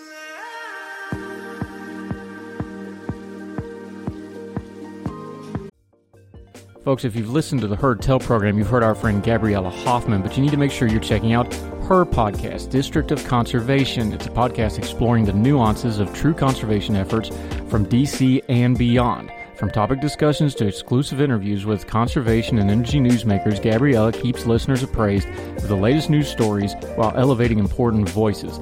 Listen to District of Conservation on Apple Podcast or wherever podcasts are played. Folks, you've heard Ethan Brown on the Heard Tell show a couple of different times, but if you're interested in learning about how to discuss things like climate change without all the politics and doom and gloom, head over to his podcast, The Sweaty Penguin. Sweaty Penguin is a late night comedy style climate podcast working to add nuance, critical thinking, humor, and hope to the climate conversation. They got over 100 episodes already, breaking down weekly news stories and specific topics from the vanilla to the ADHD to the international accountability to orangutans. Yes, I know it's a comedy thing, so just go with it. But each time, exploring different ways we can make progress on these issues while still helping the economy, health, security, and everything else we care about. Feel overwhelmed, exhausted, or excluded by today's climate change discourse? This is the podcast for you. Find the Sweaty Penguin wherever you get your podcasts or at www.thesweatypenguin.com.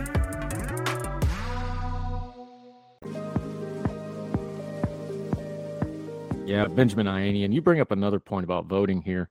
Uh, ranked choice voting, which on paper deals with some of these issues about letting other candidates and other parties deal with. The only problem is we got some data now. Alaska just did this, and it was an absolute cluster. Uh, the Alaska ranked choice voting did not go well. It was a mess. Other states have messed with uh, versions of ranked choice voting. You know, California has their top two system.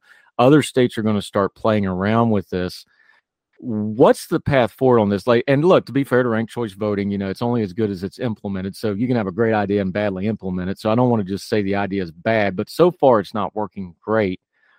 How could that change some of this if we just do a different way of voting that would maybe give some more access that way without rehashing the entire system? Well so i mean what I would say about ranked choice voting, we actually have had ranked choice voting elections in plenty of other states, and granted, in smaller, you know, local elections. California actually did have um, a few cities have elections with ranked choice voting, and the you know data came back that you know almost every ballot that was cast was was valid, and you know the vast majority of individuals who took part in those elections came out and said that you know they were simple and easy to understand. The process was. Um, if we actually look at exit polling from ranked choice voting, um, the majority of people who take part in them say that they are simple um, and easy to understand. That could just be a status quo bias. You know, people who do um, ranked choice voting they like it because it's what they just did. People who do other forms of election they say they like it because it's the type of election they just um, took part in. So there could just be a status quo bias there. But i don't think ranked choice voting um, is as much of a mess. I mean in, in 2022 in alaska as you mentioned you know eight and a half out of ten voters reported that ranked choice voting was simple um, and easy for them to understand. I know the Wall Street Journal, um, their op ed section, wrote a long article about how much of a mess they felt the Alaska election was. Um, and I do think that they had some valid critiques. But at the end of the day, I don't see um, our current system as allowing the American voter or incentivizing them to become more informed about other options. So if I know the Democrat or the Republican is going to win, um, I might feel as though my vote for a third party or an independent is merely just a spoiler vote. Um, I don't think that that is true, but but ranked choice voting would at least eliminate um, this idea that votes are meant to just be spoilers if they're not for one of the top two parties. Um, so I think that the American public would at least be able to feel okay about looking at independents, about looking at third party candidates, and even placing them as their first choice without fearing that their vote is going to place their least favorite candidate in Washington, D.C. Yeah, Benjamin Ayanian joining us. This gets to the old, and you ended your piece talking about the lesser two evils nonsense. Look, I just did a rant on this the other day. Like, look, when I look at my ballot, if I don't have anybody that's qualified for the role, I'm not voting for him anymore. I'm just not going to do it anymore because that's me putting my name on it, and I'm not doing it. Sorry, y'all. Y'all justify it however you want to. I'm not doing it anymore. I really wonder if that means there's just certain offices I'll never get a vote for anybody ever again because there ain't nobody good voting for. But so be it. There's a lot of people that feel that way. They're just tired of the lesser of two evils mess. The obvious choice of that is to get more options in there, but it's not that simple we can rant about the duopoly though, but what's the path forward for this? Is it going to take, like we've seen historically, like we started with, some major issue where a third party rises up around that major issue? Is it going to be just these two parties continually cons- consolidating the power? We're seeing now where President Biden's going to be tinkering around with the primary schedule to make sure it goes the way he wants it. I don't see a third party rising anytime soon. Is that too negative, do you think, or do you agree with that? Um, I think being realistic, um, anytime soon, you're probably right. I don't think we have honestly a great choice for a third party right now, which is unfortunate because I feel as though some of the parties out there are squandering this great opportunity. Um, the Libertarian Party um, has had some new leadership come into power over the last couple of years, and um, it feels to me that you know their party has become increasingly um, more of a mess. Um, I do personally um, hold you know libertarian ideals. You know their classical liberal caucus is you know those individuals are the ones I tend to agree with on public policy issues. Um, but the leadership of the party seems to have gone a little bit off the rails, and their messaging um, is not good. And so I think, for example, they're squandering an opportunity to gain more support. In Arizona, they had a candidate that was polling um, over five or six percent and then dropped out and endorsed Blake Masters. I don't think that you know that's good. You know, they could have shown on a ballot that hey, look, we we can increase our you know voter share. Um, instead, their candidate um, opted not to do that and endorsed a Republican. You have Andrew Yang, who's trying to start the Forward Party. It seems like he's looking for more of a gap in the market. Um, his type of approach is well, the there's a majority on a lot of issues, so whatever the majority holds, that's the position our party is going to adopt. It's a really odd way. It feels more like a business trying to cater to consumers um, from that sense. So there's not a lot of great options for third parties right now. So one thing we do need is third parties to kind of get their act together. Um, but on top of that is the American psyche needs to have the opportunity and the freedom to be able to look at other parties. And if we as voters were able to care more and be able to give them more time of day because of a different system, then I think third parties might be a little bit more responsive um, to you know the voters that they could potentially um, swing to their side to become more competitive in elections. The issue is with our current voting system and the restrictive laws against third parties. I don't think we're anywhere near a third party having a chance because I think Americans rightfully look at the election and go, yeah, I mean, if I vote for them, there's no way they win anyway. Um, Granted, if you vote for one of the top, one of the two parties, Republicans or Democrats, the odds that you break a tie are so low. So, I mean, either way, how much does it really matter in this system? I'm not sure. Um, but I do understand the point that if you vote for a third party, they're probably not going to win anyway. So that's why I think we need structural changes. And how that happens, it's probably going to have to come from enough people caring about this issue and um, really advocating for institutional change because people don't come together, we're not going to see it. No, I don't think they will. Benjamin Ayanian, uh, always enjoy talking about this stuff. Where can they find the piece? We're going to link to it as well. And where can folks keep up with you until we get you back on Heard Tell again, my friend? Yeah, the piece I just wrote you can find on Inside Sources. It's actually a, a syndication um, publication, so it will be in other newspapers as well. Um, and you can find me on Twitter at Benjamin Ayanian. Andrew, it's always good talking to you. Yeah, appreciate you coming on here. We don't need a third party to have you back, buddy. Always appreciate you. We'll be talking again soon, my friend. Another one of our great Young Voices contributors. Talk soon, buddy.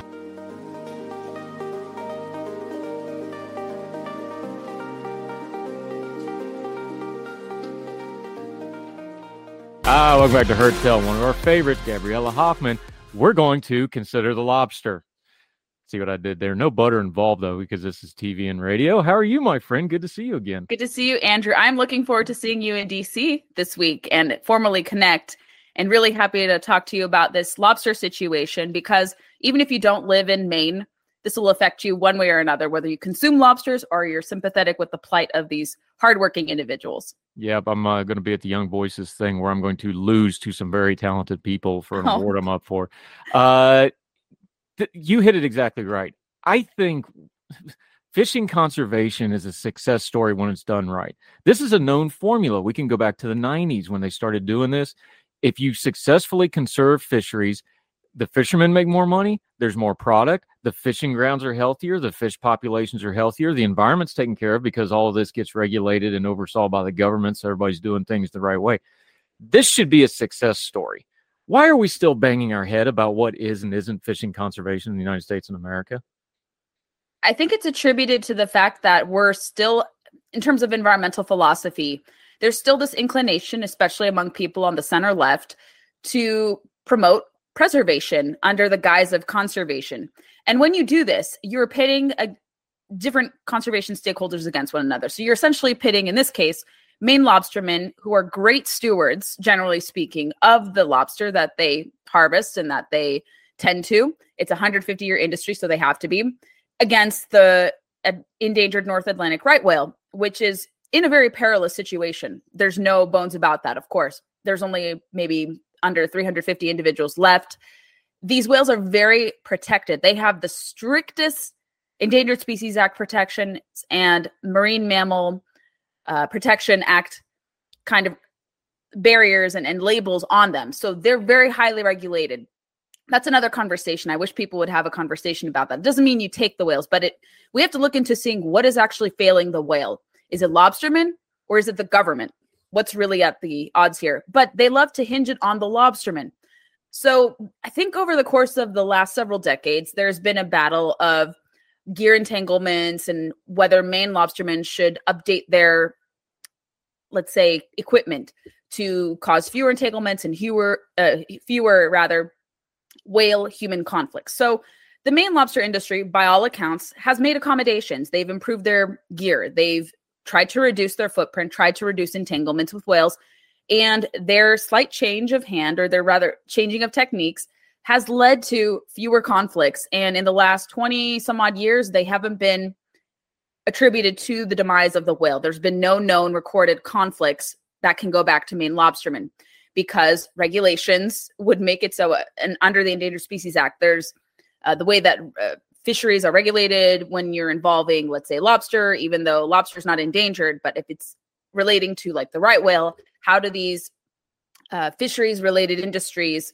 kind of make sure that they're not encroaching on these endangered animals? So they have to go through various different hoops and barriers and follow regulations stemming from wildlife law to environmental law to be able to exist as an industry. And today, even with all the attacks, her, uh, rather lobbied at these um, or volleyed at these industries, particularly, um, I think what is it? The Biden administration is targeting ten fisheries in particular, including the Maine lobster, and, and they're not the only one, but the Maine lobster gets the most scrutiny. And they say that they have to reduce their risk reduction by 98%. Um, the most recent rule change says by 90%, but a figure that a lot of the industry players have been using is 98%. But 90% is what one of the most recent rules about the Atlantic whale plan um, stipulated there. And so these lobstermen have made all accommodations. They've updated their gear. They've followed regulations, even at the expense of their livelihoods. They've seen years probably buoyed from very prosperous years to very not so prosperous years. And their livelihoods have hinged on how many regulations they are subjected to. And because they've made accommodations, they're willing to go along where it's reasonable, of course. But when these demands to reduce reduce risk by 98%, it's it's untenable, it's unrealistic for them to be able to achieve this. It's asking a lot of them. They've already gone through so much to reduce conflicts. There's no evidence of them contributing to the whale's demise. They're avoiding the whale and having conflicts with it. And if, if they understand, like any other conservationist, if they are imperiling this whale, which is in a very dire situation as a species as a whole. Everyone recognizes that. But if they were to make the whale's plight even worse, they wouldn't exist as an industry. Under the Endangered Species Act and other environmental laws, they would already have been regulated out of existence. So they know that they can coexist and they want to coexist with the whale. But they've also been pointing to different evidence, and we can go more into detail that they're not directly entangling with the whale whatsoever. Migration wise, the whales are not necessarily feeding in the Gulf of Maine much anymore. And so that even when, let's say, um, so yes, there's Biden regulation, which we can go more into. There, there are several Commerce Department policies, this risk reduction, and then there's also a biological opinion, which also kind of enhances this risk reduction uh, demand or kind of regulation that they want to impose. And then you have, because of kind of nods from the federal government, different special interest groups or consumer interest groups, as they like to call themselves, but I think of them as special interests. Um, different big box stores and I would say food delivery services like HelloFresh, um, Blue Apron, and Whole Foods took a nod from the Monterey Bay Aquarium, which has nothing to do with Red Lobster. They don't study Red Lobster, it's on a different coast, of course. And then they put out this red list on their seafood watch list that says you can't eat lobster, even though the fishery is okay. But this fishery in particular is known to interfere and, and be endangering this will. And again, no evidence of that. So that creates a lot of problems. It defames the industry, it defames the character of these hardworking men and women who go through grueling lengths to be able to harvest lobster. And they're responsible for 82% of the US lobster catch, a very big portion.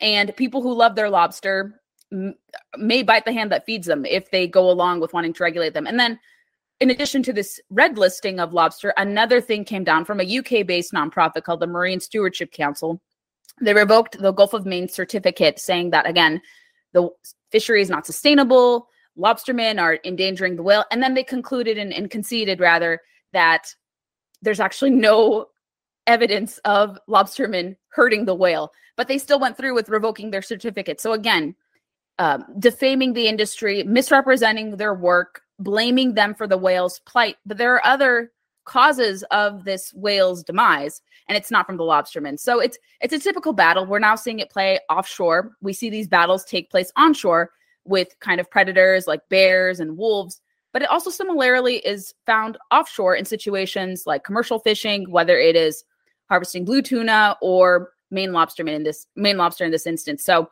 it's it's not a new battle. It's just one that's been brought to the forefront more and there's a lot to unpack from it because people just thought, okay, it was just these companies going woke, but they were getting nods from the federal government in a sense, and they've all kind of been these these special interest groups who triggered these lawsuits, then had federal lawmaking kind of reflect their lawsuits. And then it goes to these consumer groups who have big platforms and big microphones, and then they're misleading the public about whether or not lobster is safe to consume because of their alleged misgivings and alleged wrongdoing in this situation of the whale. But many scientists and experts have come out against attacking lobstermen, and the lobstermen have been defending themselves. Those poor people, they've had to, they're, they're at risk of losing, you know, financial support. to the local banks and, and Mainers have been coming to the support of these individuals.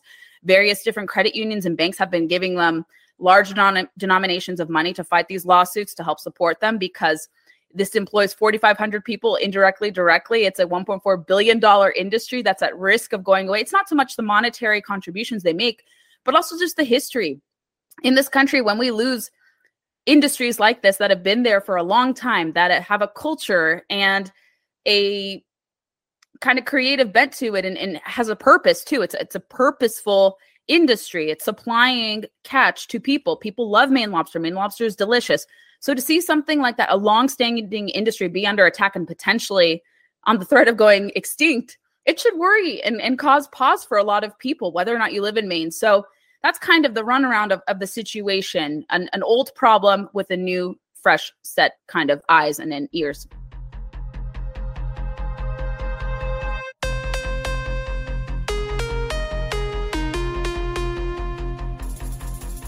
A lot of these same players, Gabriella Hoffman joining us, we've seen them act differently, though. You talked about them bowing to special interests, same groups, NOAA, uh, National Marine Fisheries Service, same area, New England, right?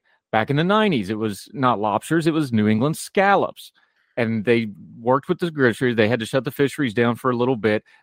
That's in the 90s. By 2001, it was fully rebuilt within about a five year period, a little less than. It's now one of the most profitable fisheries in the entire world, especially with scallops. Same area, same players, same everything. Look, we know this stuff works if you do it right. How do we get the special interests and the politics and what's good for the environment and the fisheries and good for the workers who depend on these industries? And you already just mentioned it. The, this is a core food group thing. I know people think lobsters, oh well, that's a high end food. Yeah, but that goes through you know distribution centers, that Mhm. goes to restaurants, that goes to banqueting things, that goes to the White House for the state dinner with France for 200 Maine lobsters. You know that, and we're joking about a little bit, but that's a supply chain, and we've already Yes. been learning the hard way that supply chains are important. There's no excuse that what we have done before in the same areas with a similar situation with a similar crustacean works why my same question again why are we banging our head on the table trying to figure out something so simple? And i know the answer is politics environmentalism. Why can't we just understand that good conservation is always good environmentalism but environmentalism isn't always good conservation for both businesses and for the environment at the same time? Then these preservationists would not be raking in a lot of money as they do creating an alarm over a perceived problem but an easily debunkable perceived problem. It's it's their bottom line. You see these people sue and sue and sue and their their evidence is being challenged now or their claims are rather being challenged by scientists other reputable sources because people are coming out of the and and even NOAA fishery scientists. I had um, kind of done some more research and I lightly alluded to it in a recent Townhall column expounding on this but there are several NOAA fisheries scientists who've said from recent years and more recently that you can't hinge the blame on Maine lobstermen because these whales are not migrating in the Gulf of Maine so much and they're not inhabiting it in periods of rest when they're not migrating. They're known to be going towards Canada, to other portions of the Atlantic Ocean, and that's where they're inhabiting. And there's very few instances, almost rare even, of any recorded conflict between the whales and the Maine lobstermen. And so, even though that evidence is presented and it's there, these really powerful special interests continue to lie and defame this industry because they have the ability to. They know how to use the court system. I think a way to change this is reforming sue and settle laws, the Equal Access to Justice Act. There is an appetite to fix this law. It's kind of a um, obtuse law. It's from the 19 late 1970s, early 1980s, and originally it was meant for protecting consumers um, let's say they were wrongfully done by something, so you could petition the government to get some sort of reward for whatever grievance you have.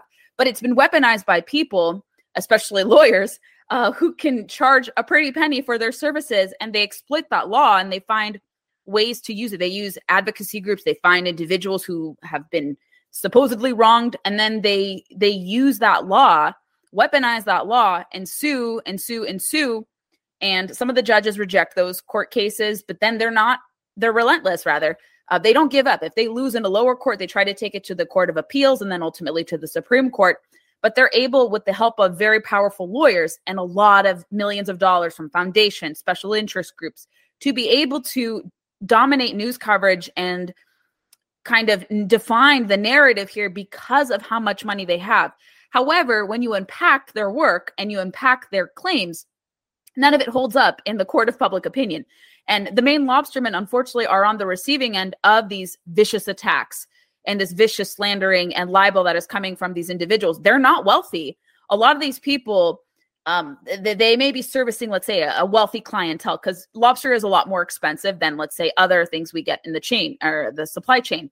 Um, it's it's a lot easier. I, I, maybe it's a lot easier to procure beef and chicken um, even with inflationary prices. But lobster is seen as kind of obviously a novelty item, um, but everyone can eat it. In Maine, regular working people eat lobster too, um, even though it is more expensive. And it's expensive because of the the process that goes into harvesting it. I've done crabbing, and I understand why now. Crab cakes are really expensive in the grocery store because you have to harvest the crab, you have to lay down the pots, you have to pick them up, you have to then uh, deconstruct the crab, you have to uh, dress them, take out the meat, do this. There's a lot of things that go into it. Same with lobstering, and I'm hoping to see that in the region. I'm I'm going to go talk to some Maine lobstermen sometime in late spring, early summer next year. Um, trying to finalize those details soon, but to really learn about the industry and see the safety measures and precautions they take. But it does come with reforming some laws. I would hope that um, people outside of the area, this is kind of my personal thinkings of this, and I think it even makes sense from a journalistic standpoint. I think people who are sympathetic with the plight of the Maine lobstermen, who understand that they're good stewards, that they're conservationists. One Maine lobsterman, I think it was on Jesse Watters' program on Fox News recently, said, We were conservationists before it was cool. And that is very true.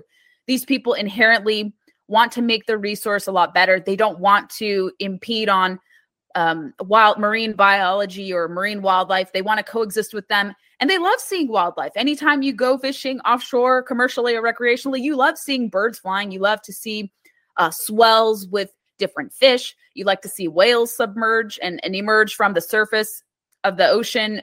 People like that, and, and it's they're an important part of the ecological balance. Like eh, the lo- lobstermen know their place in the ecosystem, and they can't exist without you know secondary, tertiary animals and, and these critically endangered species too.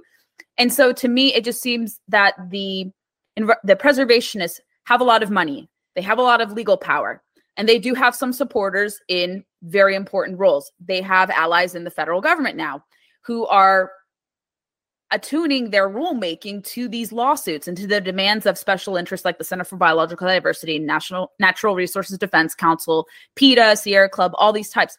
These are very, very powerful special interests who largely give to the Democratic Party.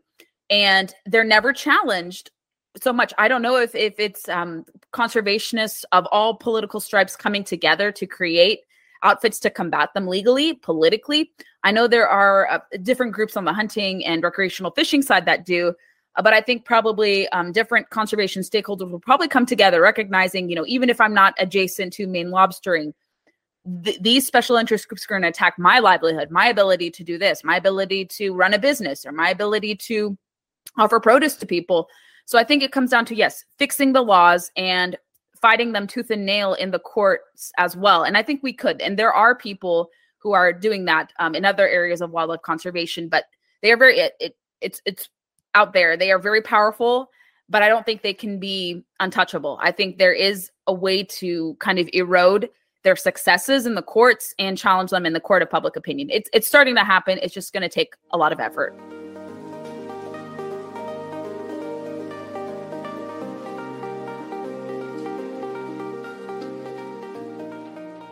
Yeah, Gabrielle Hoffman joining us. I'm going to borrow something from our progressive friends a little bit here because I think it fits, but there's a disproportionality to these workers because you mentioned it in your piece. This is a $1.4 billion industry that's hinged on 4,500 people. That's an amazing ratio. Mm-hmm. So when you're talking about an industry that's that lucrative, and yes, it's a luxury item now, but it wasn't always that. Lobster used to be the garbage food that the fishermen kept for themselves because nobody else wanted it. If you go back 100 years, believe it or not this is this is very much something that has emerged and built a market for itself and it's hinging on only 4500 people this is one of those areas where the regulation should really you know mm-hmm. not to go all socialist on everybody for a second or up with people but these workers really do need protection because the proportionality of such a small workforce for such a large sector of an economic thing they really do seem to need some protections here, not regulations forcing them out of existence. It should be going the other way, shouldn't it? Shouldn't they be getting extra protections? Like, hey, this is a lot of money and a lot of people benefiting from a very small group of people. We should be looking at giving them a little bit of benefits. Maybe not, you know, preferential treatment, but certainly they should get some considerations here, not the other way around. Is that a fair way to look at it? I think so. And it doesn't really have to go along the lines of collective bargaining or things like that. I think people just on the outset can recognize. And I don't really want the government to meddle with them even more, but I think what we're seeing on the ground now with uh, private interests coming to their aid financially and morally and legally, uh, all these different stakeholders and, and people who are vouching for the Maine lobstermen, I think they could create an apparatus even outside of government to say, let's insulate our folks and let's help them and protect them and shield them from future attacks. I'm not sure if it comes in the form of uh, greater protections in the Maine legislature, maybe in Maine's I have to look through this for a future reference. But I think maybe in um, maybe the Maine legislature already tries to protect them, but we don't see that obviously reflected in federal lawmaking because they don't view them as an essential industry. They probably view them.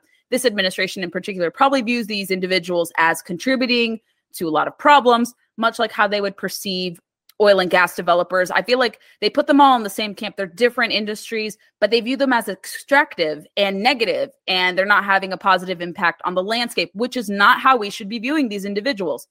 And I think a lot of people don't understand in terms of where we fall on on this chain and and where these conservationists fall on this chain you may complain about you know lobsters are contributing to the demise of one particular species and let's get rid of it so what what happens when you do that you're going to create these secondary effects and it's ultimately going to hit the consumers. Whether or not you consume lobsterman it's going to hit you somehow. It's going to you won't see it you won't see it in banquets you won't see it at events you won't see it at your lobster shack or your seafood shack. Much like with oil and gas you call for the dissolution and development of it by an arbitrary deadline it's going to have downstream effects a little differently than lobster removing lobster wood because you're seeing more so um, people's livelihoods hit rather than seeing a total collapse i would say in the economy. Um, but but they they both have deleterious impacts if you were to eliminate them.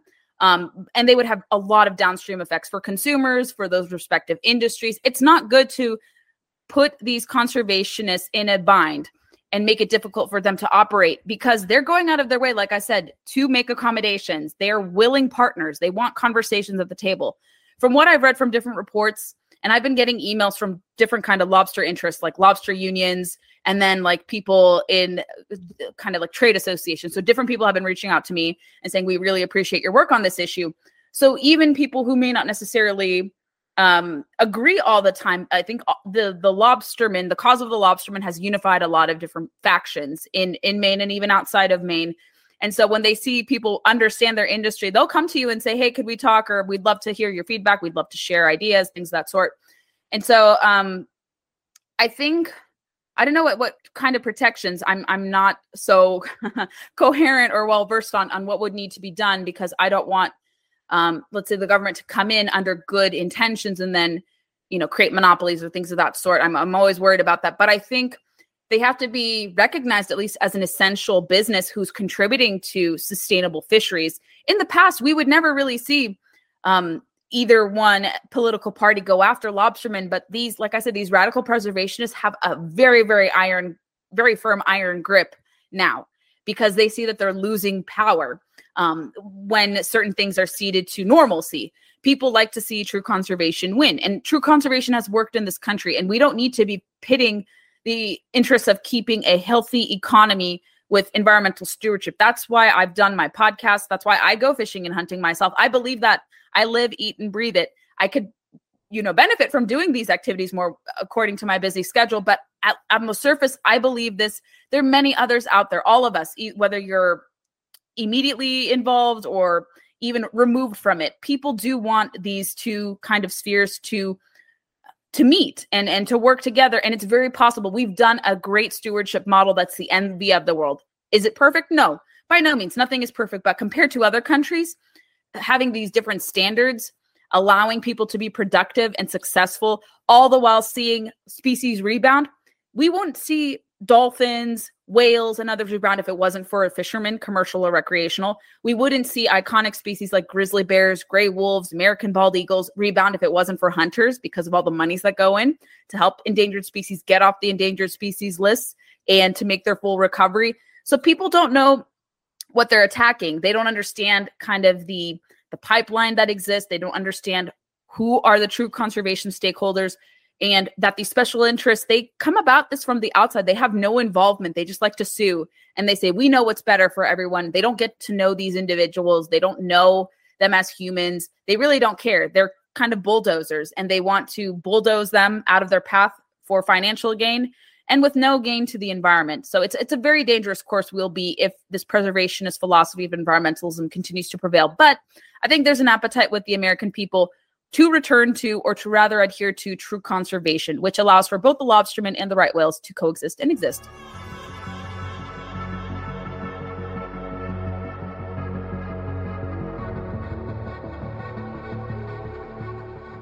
Yeah, Gabriella Hoffman joining us. Let's wrap this up by going through that nomenclature, though. Preservation versus conservation versus environmentalism.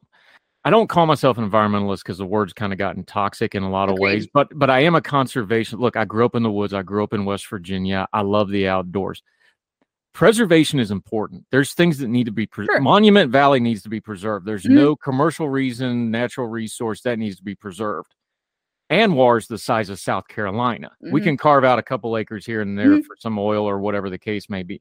Those are two different things, but both of those get labeled with preservation. Yes. But they're very different. Preserving, you know, a historic house in the city is one thing. Preserving something the size of a state, we need to have a conversation about some Mhm. free use. How do we have a better conversation about that? Not just policy wise or lawmaking wise, but also on our social media accounts and when we're just talking amongst ourselves.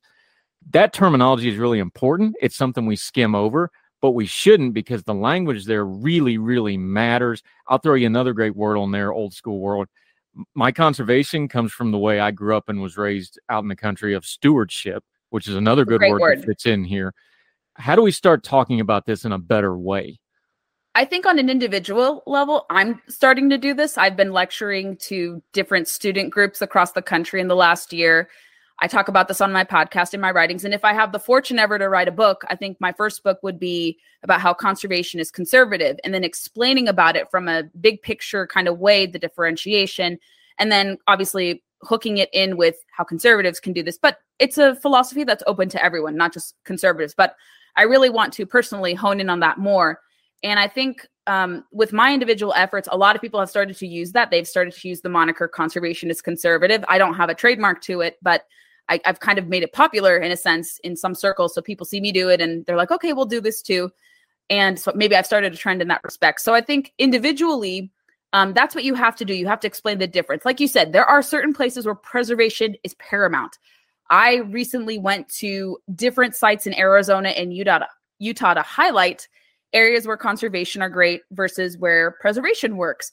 I think in the national park system, the 63 national parks and then their adjacent kind of like public lands too with it. It's complicated kind of framework, but very easy to understand when you dig into it. So I think there's pretty wide consensus about keeping the national parks, which are off limits to any type of multiple use activities, except for, let's say, recreating, hiking, things of that sort, and occasionally fishing, and very rarely sometimes hunting in like maybe one or two national parks, but largely kept off limits to extraction of any type or recreational hunting or fishing in most cases, bar none for hunt, uh, hiking.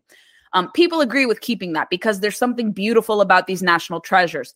You go to elsewhere across the world, there are their national parks are not really that impressive. We do a great job, even with some of the bureaucratic inefficiencies. They're not really good with upkeep of national parks. That's why the Great American Outdoors Act was passed to give permanent funding to certain funds within that law to ensure that the roads are built well, the structures are kept intact. We can accommodate more people, more visitors to the parks. That's great. And then when it comes to the to the more kind of complicated tiers of public lands like national monuments, national monuments can either be preserved or conserved. But I worry that the Biden administration is using national monuments as a way to designate land that should be open to multiple uses to make it secluded and eventually prepare them for a national park. And not everything should be a national park. And I know it's counterintuitive for someone who likes going outdoors to say that, but not every area should be given that designation. It should be for an exceptional area. And then you can keep national monuments open to multiple uses um, and, and keep it that way because not everything should be a national park. Then it kind of dilutes what a national park is. Um, even though there are 400 some odd properties in the National Park Service. Then you have Bureau of Land Management and, and for, uh, Forest Service lands, which should be open to multiple uses, whether you are cattle, ranching, timber, harvesting, um, and many, many other types of things hunting, fishing, running a guiding business, things of that sort. So we already have the infrastructure in place, very much so, to do that. And um, and I think also visiting these areas personally, it's one to say yes, you know, let's let's make everything into a national park, or yes, you know, preservation everywhere. But when you go to meet local people in these areas, these are often rural communities. And I've had the pleasure of meeting a lot of said individuals, county commissioners, activists. I've traveled to Idaho, I've traveled to Utah, to Arizona, and I'm going to be traveling to more places to talk to different people who are important members of their community, um, opposing big government overreach or big scale questionable renewable projects. And it helps to visit these people, to hear their concerns, to learn about them, to learn about the areas they live. What is at stake if you were to build large scale projects, so called renewable projects, where the energy that's going to be harnessed is going to go out of state? In the case of Idaho, that's something I learned there. Um, so visiting these places is extremely pivotal. Not only are you going to have a great experience, if you get to interact with the locals, you're going to learn so much more about you and about the country than you ever would. And I think too many people, whether they live in the Acela corridor or D- uh, Metropolis, they're still very removed And so when they come about saying, yeah, let's have preservation everywhere in every corner of the United States, you don't understand that not every place is the same. You can't have a big size fits all kind of attitude because every locality has different demands, has different interests, has different challenges with landscape and uh, financial needs, things of that sort. So what works in one place may not work in another place in a top top down size, big size fits all kind of framework. And so that's what people don't understand. What New York City wants is not what, let's say, Twin Falls, Idaho wants. Everywhere is different. So going outdoors, enjoying national parks, seeing what's out there is extremely important. A lot of people have been recreating outdoors in response to the COVID pandemic, which is a silver lining, a positive development to come out of all this mess. Um, but it really takes going outside your echo chamber, going outside the Ivy Tower, meeting with people and having an open dialogue and a conversation, getting to know people and not imposing your views, which is what a lot of these preservationists do. So, learning the nomenclature is important, visiting these areas, talking to locals, having an understanding of why they may be opposed to top down government overreach, why they like to do things their way, why they're not backwards in wanting to have that, and why they support multiple uses when it comes to public land or um, having private property rights when they're managing property rights and whenever their land falls on public lands and those disputes en- ensue. And so it, it's not difficult. It shouldn't be difficult. And if I can help lead the way with the conversation, if people want to, a guide, I would like to be the Sherpa with with conservation, I guess. Um, in that because it's super easy to understand. I can't be the only person talking about this, and so I could give people a template to run with and and to go. Um, th- there's a lot of uh, things at play and and we can help change the conversation and move away from environmentalism because like you said it's a dirty word. I don't call myself environmentalist. I say conservationist and you make the distinction of these two spheres of environmentalism. It makes it much more clear. We can resonate with people who are kind of in the middle. If you're coming from a center right perspective they love hearing that term better because environmentalism has become a very su- sullied word. Um, and it, it needs a lot of rehabilitating so i think conservation is the better word to use when you want to appeal to people for stewardship and, and all that Yep. And I would encourage, I'm going to be selfish. All you DC folks, if you'll just look out and turn left and go a couple hours over to West Virginia, you'll come to a lot and help my state out economically a little bit. I'd appreciate that. Great outdoor stuff there. You'll find it all over. Just a hop, skip, and a jump from, I think the metro runs almost right into the panhandle now. So you can do it. Go out and get out, touch grass, touch some trees. yes Gabriella Hoffman, one of our favorites. You've heard it advertised right here on this program. She has a great podcast where Thank she you, delves Andrew. into all this stuff. Districts of conservation. Let folks know about that since they hear the commercial about it. Uh, let them know where they can find that. Let them know your very busy schedule, where you're writing, where you're tweeting, your own little newsletter that kind of condenses all that. Let folks know how to keep up with you, my friend. Yes, very briefly. Thank you again also for pushing the podcast. It really means a lot to have supporters like you. So, yes, on any podcast player, I prefer directing people to Apple. That's the best channel to listen. But we have a lot of actually interviews this month, even though it's we're going into the holiday season. Lots of great content. I've been interviewing some really cool up and comers and newsmakers that aren't really known kind of in the political space. So I hope people check out the podcast this week in particular. I spoke to some really great stakeholders all across the board. One individual, one gentleman who brought me down and a whole host of women to go deer hunting, um, some newbies. I'm kind of in the advanced beginner stage. And so I talked about his nonprofit, and he's a serial entrepreneur, really fascinating guy. And he was just so generous in opening his family farm to us and, and to others. And so I really like his story, and I want other listeners to to learn about it. I spoke to a uh, expert on cataloging firearm statistics from Heritage Foundation. She's really great, Amy Swearer, um, probably one of the most interesting people cataloging uh, this. And then I spoke to the director of the Virginia Fly Fishing and Wine Festival in an episode coming out tomorrow to talk about riparian rights and access areas, his new book on veterans fishing, and then what to expect at the upcoming Fly Fishing and Wine Festival near Richmond, Virginia, early next year. And so I like to interview people and and bring regular folks to the forefront because everyone loves to talk to politicians. Politicians are great; they may get you some hits, but I think these storytellers are far more impactful in my mind because they can go a long way in shaping opinion, bringing people into the fold. I just don't want to bring people who are just going to yak. I, I like doers, so I like bringing on doers to the podcast. Um, yes, I have a Substack that comes out every Friday. I also have a Mailchimp that comes out Monday, and the Substack kind of goes into detail more. It's called Outsider on the Inside, and once we get enough subscribers, I may start to create some kind of exclusive content. I won't take away from traditional access, but I may add some enhanced kind of exclusive features, maybe previewing interviews like a first listen for reasonable rates when I get about a thousand subscribers. So for now, uh, subscribers can enjoy the content for free, and then we will add supplemental content to not take away from what I'm already putting out there. But yeah, it's kind of a repository of news you may have missed in in the conservation space and elsewhere. So yes, and social media, blue check marks everywhere, very easy to find me. Young Voices, I'm a regional leader. Um, that's how Andrew and I, of course, connected. It's a great program. We're looking forward to our upcoming uh, classes for 2023. We have some new contributors on the horizon, from my understanding. So really looking forward to that. And yeah, I have other roles, too many roles to list, multi hyphenate. Um, but yes, you can Google me and find me almost anywhere, writing regularly for Townhall. So thank you, Andrew, for having me. Always fun to talk to you. She's so busy that she's actually at home today recording, and I didn't even recognize it because I'm so used to talking to her in a hotel room somewhere. Because you're a busy bee. It's a great podcast. You do great work. You become a good friend. That's why we keep you as a regular here on Heard Tell. Thank you so much for the time, Gabriella Hoffman. You're great. Of course. Thank you. Thank you, ma'am.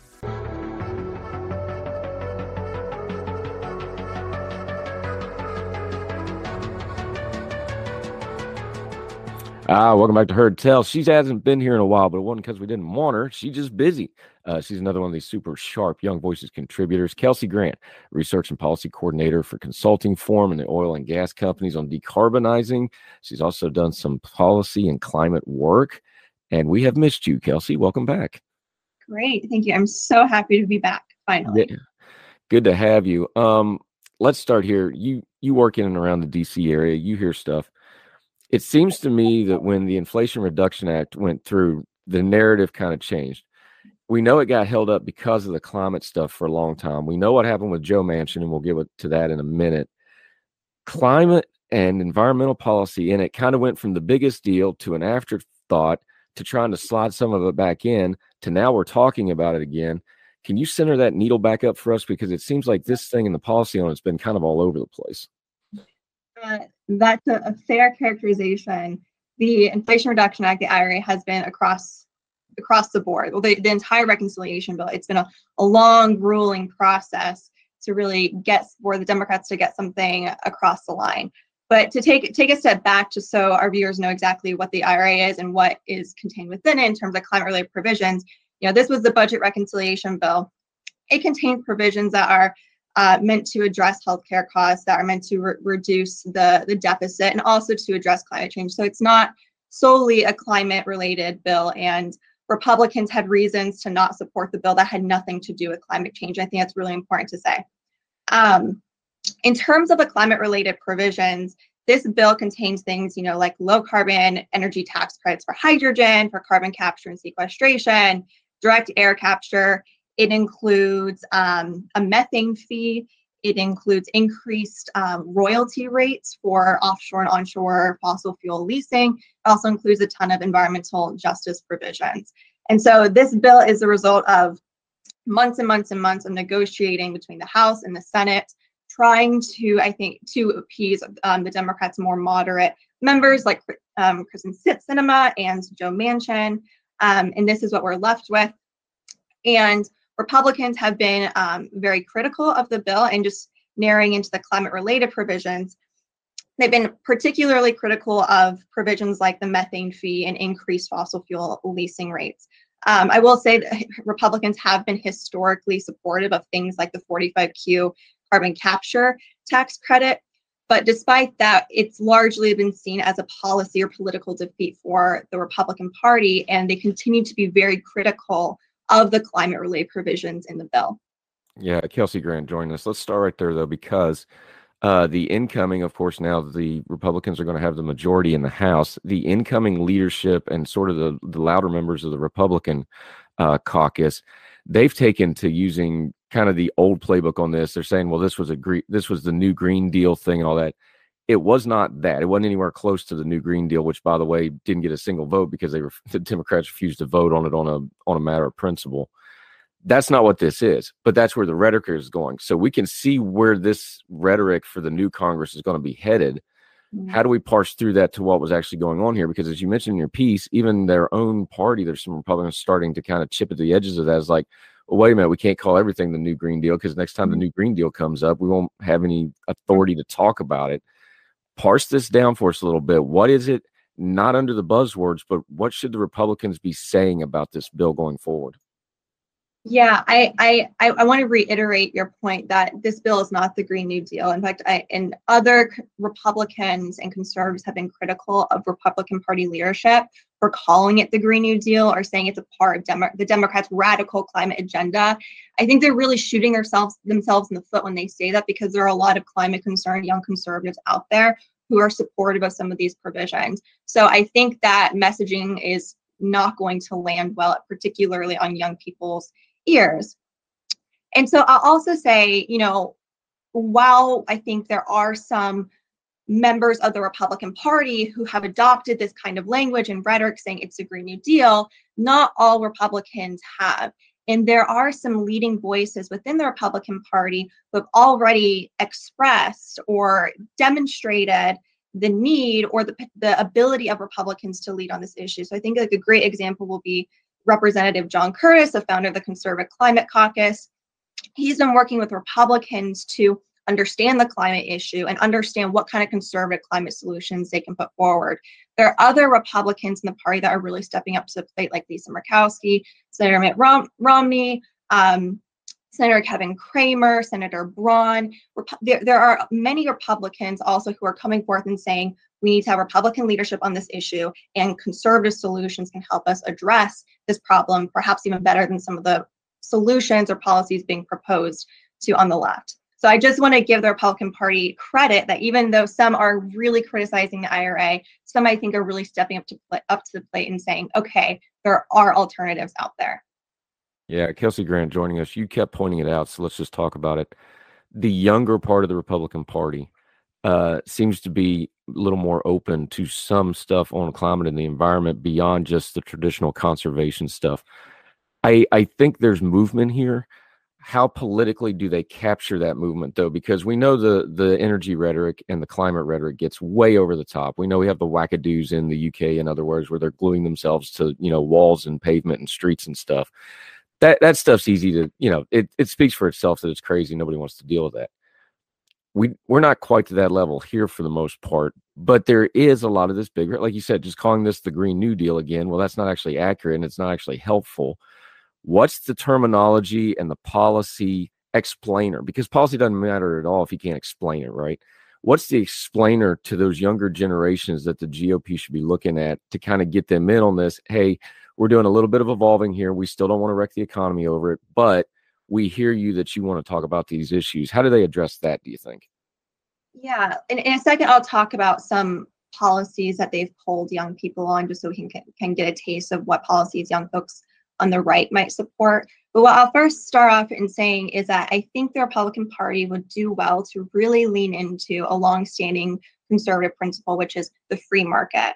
You know, I think the Republican Party can lean into free market climate solutions. I think it can be a, a, a winning approach with young people young people are sold many young people are sold and bought into the idea that to address climate change we need a heavy-handed bureaucratic regulatory approach to reduce our emissions. I think republicans can come forward and say hey actually these free market solutions are better than these big-handed green new deal kind of ideas. And so that begs the question well what are these kind of free market ideas? I think a great example would be a revenue neutral um, modest carbon price. And so Frank Luntz has actually polled um, Gen Z and millennial Republicans um, and conservatives on whether they would support a revenue neutral carbon price. And the majority of, Repu- of young Republicans said that they would. And another important point is that these this uh, a carbon price actually been shown in several studies that it would actually be more effective in reducing greenhouse gas emissions than more regulatory heavy-handed policies being proposed on the political left. So I think the Republican Party can kind of lean into these free market, market based solutions that are more effective than some of the policies that Democrats have been pushing for. Yeah, Kelsey Grant. Okay, you teased it. Go ahead and deliver on it. Um, when you're talking about those policies, not the buzzwords of the policies, what do they actually do? Because you talk about like, well, we're going to reduce carbon. That doesn't really mean anything to most people. When you just say like we're going to reduce carbon, to most people that doesn't mean anything, right? They don't have a and something to work off of. how do you change that and talk about well this policy will make the air cleaner this policy a lot of a lot of issues with water out west we're having a major crisis with water conservation this is going to help us with the water situation we we've got the cleanest air we've had in 100 years but we can make it even cleaner going forward this will be a process that we can have real green energy jobs not the proverbial unicorn ones that never seem to show up just to pass a bill how do we get that language right to match those policies you're talking about Yeah, I think there are certain issues. I think this gets into language. Once you care about what young conservative Republicans care about, then you can adjust your language and how you talk about it. I think you hit on some of them. I think you kind of like localize the climate issue or benefit climate policies, you know, clean air, clean water. That's what um, there's bipartisan support and interest to those kinds of climate related benefits. I think, and perhaps this is, I'm just speaking for myself, but I, I think young conservatives ca- would care about you know, emphasizing the geopolitical benefits of certain climate policies. So there are climate policies that can really put the United States in the driver's seat of decarbonization policy, technology, and globally. So, for example, you know, I, I spoke about a carbon price. You can actually apply that at board at, at the border, which would be called a border carbon adjustment. And a border carbon adjustment is really a tariff or a tax on carbon intensive imports coming from countries like China. And so the United States has a low carbon advantage, and a policy like this would really level the playing field and give us the upper hand in the global low carbon technology energy market. uh, Kelsey Grant with us. You mentioned it here. Let's talk about it from a political side for just a second. You talk about the Republicans and the Democratic Party. I feel like, is this fair to characterize it this way? I feel like just the Republican Party and our friends on the right, just being against whatever the left does on energy and climate isn't enough anymore. Like we've seen this in other issues where, like, you can just say you're against it, but at some point you have to have an alternate policy to present them. It seems to me like the heart of your piece and the heart of some of the stuff you're getting at is it's not just going to be enough for the right to say, oh, we can't do this environmental stuff, we can't do this climate stuff. They actually need to provide an alternative. Is that a way, fair way to say this? I think that's a, a, perfect way to say it. And like I said in my my piece, you know, if Republicans don't write the terms of climate policy, other people other people will write it for them. And that's another way of saying if you don't want to lead, well, you'll be led. And real leadership, I think, in the context of climate change, because this is a really difficult, complex issue, Republicans have to be putting forth really smart, innovative, creative solutions. So I I, I totally agree with you. And Republic, this is not a, a problem Republicans have. This is a human issue. We it- it's much easier to criticize what somebody does wrong rather than proposing your own solutions to a really complex issue. But I, I really do think it's a it's not a political or policy strategy that will help the Republican Party win in the end. Yeah, Kelsey Grant. Been far too long since we chat. It won't be so long until the next time, my friend. But until we get you back on, can you let folks know where they can follow you and keep up with you and all the things you have going on? Yes, absolutely. So you can follow me at Twitter at Grant underscore um, Kelsey. I regularly and often um, write op eds um, for Real Clear Energy, and I'd be happy for anybody to check them out. Yep, she does good work. We enjoyed having her. So glad we got you in. Glad you're well. Won't tell everybody all that story, but very happy to see you, my friend. We'll talk again very, very soon. Great. Thank you so much for having me. Thank you, ma'am.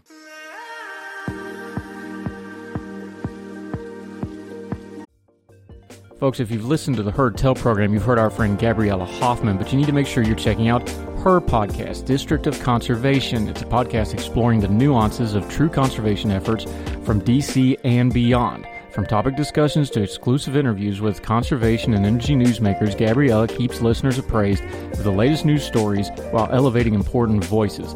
Listen to District of Conservation on Apple Podcast or wherever podcasts are played.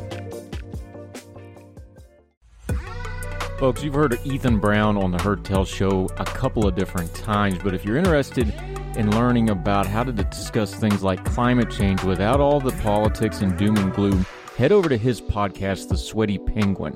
Sweaty Penguin is a late night comedy style climate podcast working to add nuance, critical thinking, humor, and hope to the climate conversation. They got over 100 episodes already, breaking down weekly news stories and specific topics from the vanilla to the ADHD to the international accountability to orangutans. Yes, I know it's a comedy thing, so just go with it. But each time, exploring different ways we can make progress on these issues while still helping the economy, health, security, and everything else we care about. Feel overwhelmed, exhausted, or excluded by today's climate change discourse? This is the podcast for you. Find the Sweaty Penguin wherever you get your podcast or at www.thesweatypenguin.com.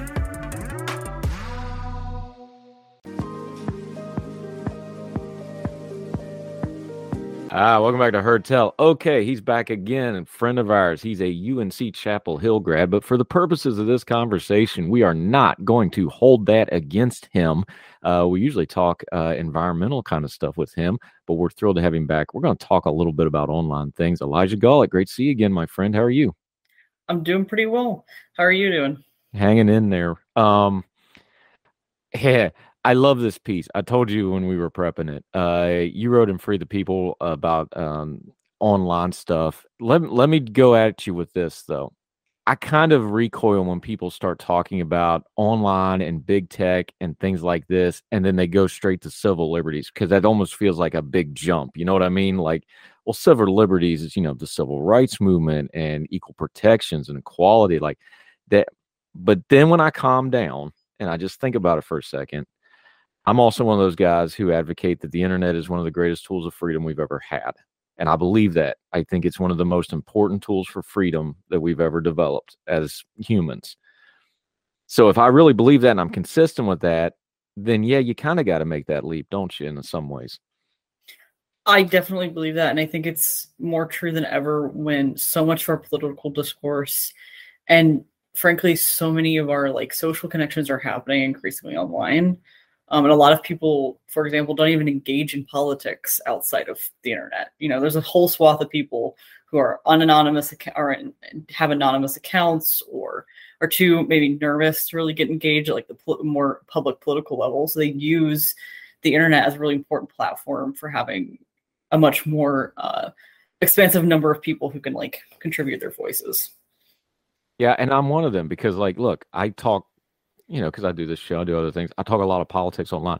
I almost never talk politics at home in my real life, especially with my family and in my home when I'm just we we almost never talk politics. It's it's not necessarily a rule. It's just the way I do it. That's segmented. I that's what I do for work, and I don't do it there.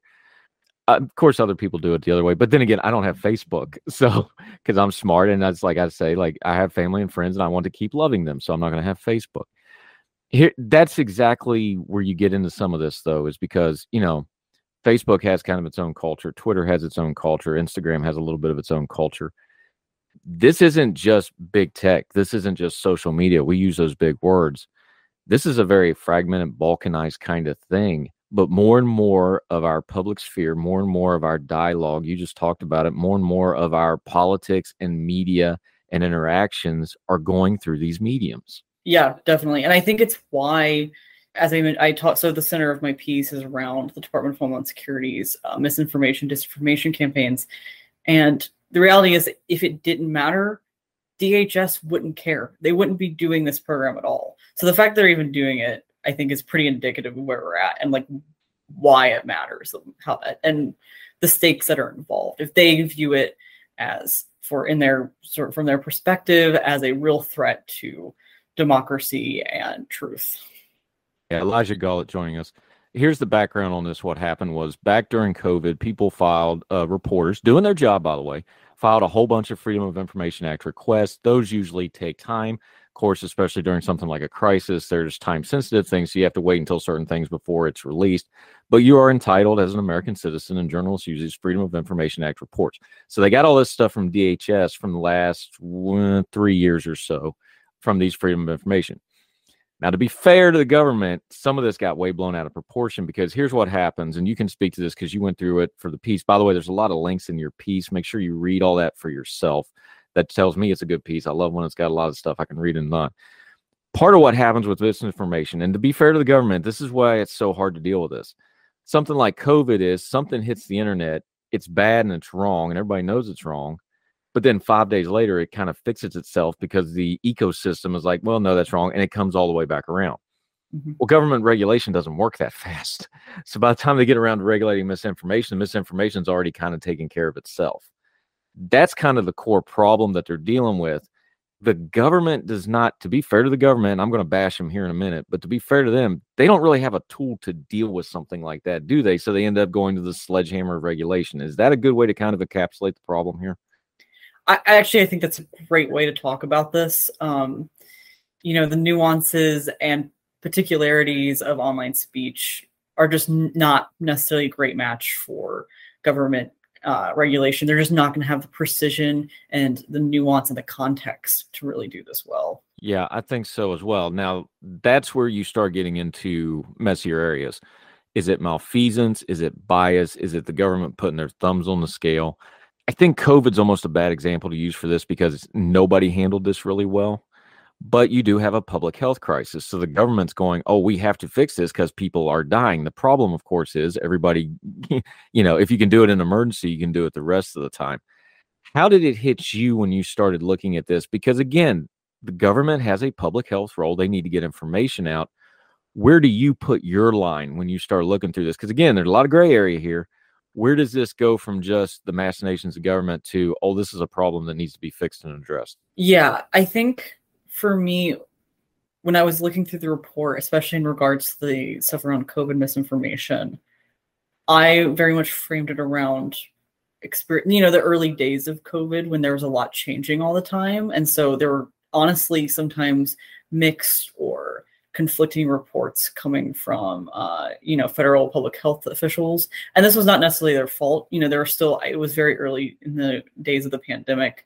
Uh, i generally try not to fault people for how they respond in the initial days because we really didn't know anything. But for me that kind of for me it was like difficult to square having this really strong strict regulation alongside the evolving information that we were gathering right? And part of that information gathering was happening through uh, organic discourses online of people bringing in different types of experts who maybe did disagree with the CDC, for example. And maybe they were wrong about some stuff, but it was still important to have those voices there. And on top of that, I think this kind of really, um, really harsh regulation only increases suspicion of public health officials and of the uh, generally accepted consensus line on things like vaccines and uh, mask wearing and lockdowns and all that, uh, everything that happened, right? Like, even from the public health officials' perspective, they should be weary of using these really harsh tactics because it only breeds further suspicion and people who are prone to be suspicious about these agencies.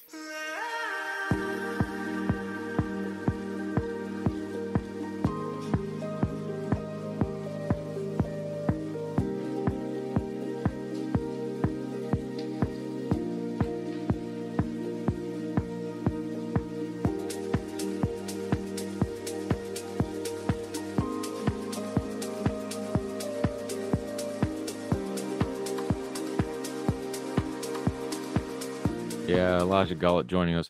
Let's go to the big tech section of this because big tech's relationship with government is really the core of this. It's not just people yelling online about bias and whatever. The government and big tech are going to have to have a relationship. Okay. What's that relationship going to be? That's the heart of this. You get into this in your piece and you use Facebook, previous Meta. I can't say Meta with a straight face, but Facebook and Meta, you use them as the example here where we have seen for the better part of a couple of years now the the facebook meta people go up they sit before these hearings and they talk about regulation. They know that some kind of regulation is coming. Let's have a grown folk talk here real quick. They're trying to get ahead of it so that they get a say in the regulation so that the regulation is favorable to them. That's the background of all this. So now when you go and look at the information you're looking at in these freedom of information releases is okay is it appropriate for somebody who is trying to get themselves regulated to their benefit to have a say in the regulation. And then when you put that with this information, is where you start getting into wait a minute, the government and big tech do not need to be cozy partners in this. Yes, tech needs to check with the government on things like, hey, are we in compliance here? Is this information accurate? That's one thing. But they don't need to be having a friendship relationship of like, oh well you don't really here's facebook this is simplified but facebook is going to congress going you don't really understand this but we understand it really well so we will write this regulation for you and that's where this really people go wait a minute this isn't okay. This is where there can be some real malfeasance and where the worst parts of government like cronyism and things like that can really start to play. Yeah, and this is this part of my piece was really the hardest part for me to write out clearly. Um, you know, just for some background on my own thought processes when I was working on this was I think the situation doesn't fit super well into a lot of our traditional theories of how like you know uh, government versus business or the private sector work, right? And I think there were a lot of um, not bad analyses out there that came out after briefly out of this report, but I think they were missing things. They wanted to kind of shove it into either this is an issue of protecting the free market or an issue of, um, for example, from some, and I mentioned them in the piece, some uh, right wing commentators using this as evidence that there's some like broader collusion or regime almost trying to suppress their type of speech, for example. And I wanted to really draw that out and show how complicated the relationship is and how this isn't exactly a friendship. They're not necessarily, the two parties aren't necessarily at war with one another, right? Uh, I was trying to per- perceive it as like, as you said, this kind of complex relationship that regulation breeds, uh, that cronyism breeds. It breeds bad incentives that people act on uh, for their own self interest. Yeah, and you take it to the angle of we should be skeptical of not just the big government and we shouldn't be just skeptical of big tech. We need to be skeptical of the increasing regulations of the social media companies in general for that very reason. Um, it's a good line in your piece. I'll just say it to you for the point purposes of discussion. But you say we ought to rein in executive powers and provide more leeway to private companies to compete against themselves to determine the best content moderation society. The reason people come back from that is because that's messy. That's ugly. That's not neat. That takes uh, we're seeing it with Twitter and Elon Musk right now. It's messy. It's not neat and clean and people get uncomfortable. However, any other relationship in your life, if you have an interpersonal relationship, you know, working those things out or not neat and clean and messy. If we go, well, that's just icky and I don't want to deal with it, let the government deal with it. That's not only going to breed all the problems we just talk about, it's also kind of an abrogation of our responsibilities of citizens. Is like, hey, we can't complain about bad, bad regulation if we just go, well, I don't care, just make it go away so I don't have to hear about it. Do you see that as kind of a prevailing attitude with some of this? Because I start seeing that creeping, and then that's where you start losing some of your freedoms. Is that kind of apathy? Yeah, I think people really like it is really hard for people to separate their own personal feelings and opinions about other people's viewpoints or things that they, you know, for example, might consider terrible and things I consider terrible, right? There's plenty of stuff on the internet I think is awful. And in some perfect world where the government worked the way I wished it did, I would, you know, happily have them ban some things, right? But the reality is we live in a very complex world where there's a lot of unintended consequences of government interference. And we can't make policy based on our views of what we wish the government was like, or what we wish society was like, or how we wish people were. We have to uh, create policies based on what we know is true, based on the fact that people are messy and they don't necessarily respond to these type forms of speech suppression or bans with, you know, uh, just simply changing their viewpoints or stop talking about them. That's not what they're going to do. They're going to find ways to get around that. And also in the case of these major corporations, when they get into this, you know, the on one hand, policymakers might want to hope that if they increase these regulations, that it's going to be an genuine check on the powers of these really large social media companies. But in fact, it is oftentimes, as I mentioned the piece with Facebook, for example, an opportunity for them to get ahead of the rest of the game, get ahead of the, their own competitors to help shape those policies in their favor um, in ways that may disadvantage their competition. Yeah, Elijah Gollett. Let's wrap it up talking about it this way, though. Um, we have to have accountable government. The only way we have accountable government is to have information about what our government's doing. You had a list of things in here you talked about that was um, at issue with this particular document dump. Um, Russian interference in elections. They interfere. They try to interfere in every election. Let's all be adults here. But you know what does that entail? Because that again, that's a messy, tough conversation. Uh, COVID nineteen, we know about. Biden's botched withdrawal from Afghanistan. I know that was a personal one with me. I was upset with that. I'd like to know more about the decision making process there. Things like um, when the government gets involved with racial unrest, all these sorts of things. We know we know from history the civil rights movement. There's a lot of stuff that was buried and not covered. When we have a Freedom of Information Act for a couple of years from now, what do you think we could do so that the next time we do this, it looks a little better or it looks a little more accountable? What can folks do in their conversations, either online or just interpersonal, to kind of put the ball forward on government accountability and go, look, this information is vital for us to know what our government is doing. And the government can't be colluding with these big tech companies. There has to be some sunlight here for accountability to be able to stay in play. Yeah, I think the biggest thing is congressional checks on administrative and executive powers here. That's going to be the first and foremost thing is Congress doing its job, one of its core jobs, which is to actually do legislating and not just hand it off to our executives and unelected bureaucrats in places like the DHS. Um, this will involve putting limits on these types of rules and like making sure there's at least some oversight when they're trying to put in implement these new rules around uh, content moderation or their interactions with these big tech tech companies. On top of that, I actually think there's something each of us, just regular folks, should be doing, even if we're not policymakers, right? I think a return and a recognition of the importance of civil society and civilness and civility in our uh, public discourse matters a lot. And that even when you disagree, it is not necessarily an invitation for you to call on the government to use force to stop someone from doing what you, what someone's doing, even if you think it's despicable speech, right? We all have an obligation to understand those distinctions and draw those lines and ensure that you know we can continue to live in a free society both at the legal level and at a broader more cultural level. I gotta tell you elijah when the best answer you can give me is i think congress is going to be our best option i get nervous. Um, but it, it, i'm being a little facetious the fact of the matter is most of the problems in our government right now is our dysfunctional congress because it all revolves around them because they're not they don't only make laws but they also have the power of the purse and they are also supposed to have oversight over the other branches of government and pretty much all our major problems come from a dysfunctional congress so you are not wrong sir you have a good point there elijah Gollitt this is an excellent piece there's a lot in here there's a couple things I took contention with. We threw you some hard questions. You handled them well. Make sure you read the entire piece. We're going to link to the whole thing, freethepeople.org lot of links in here. There's a lot of details in here and nuances you're going to need to work for. Do your homework, folks. Elijah, really appreciate time. Let folks know where they can keep up with you until we get you back on. This is what your third time on here. We're getting to be a regular. We like talking to you. Let folks know where they can find you and keep up with you until they see you on Heard Tell again.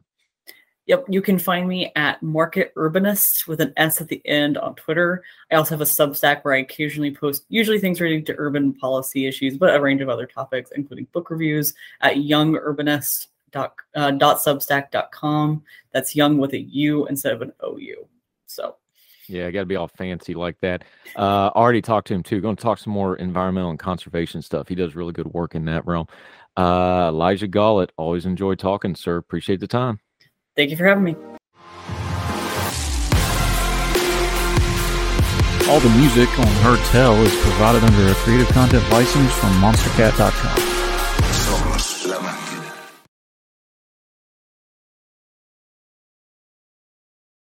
If you own a vehicle with less than 200,000 miles and have an auto warranty about to expire or no warranty coverage at all, listen up. CarShield has a low-cost month-to-month vehicle protection plan that covers more parts than ever. Visit carshield.com/audio to find out how you could pay almost nothing for covered auto repairs. Drivers who activate this vehicle protection today will also receive free roadside assistance, free towing, and car rental options at no additional cost. Get your free quote today at carshield.com/audio. That's carshield.com/audio.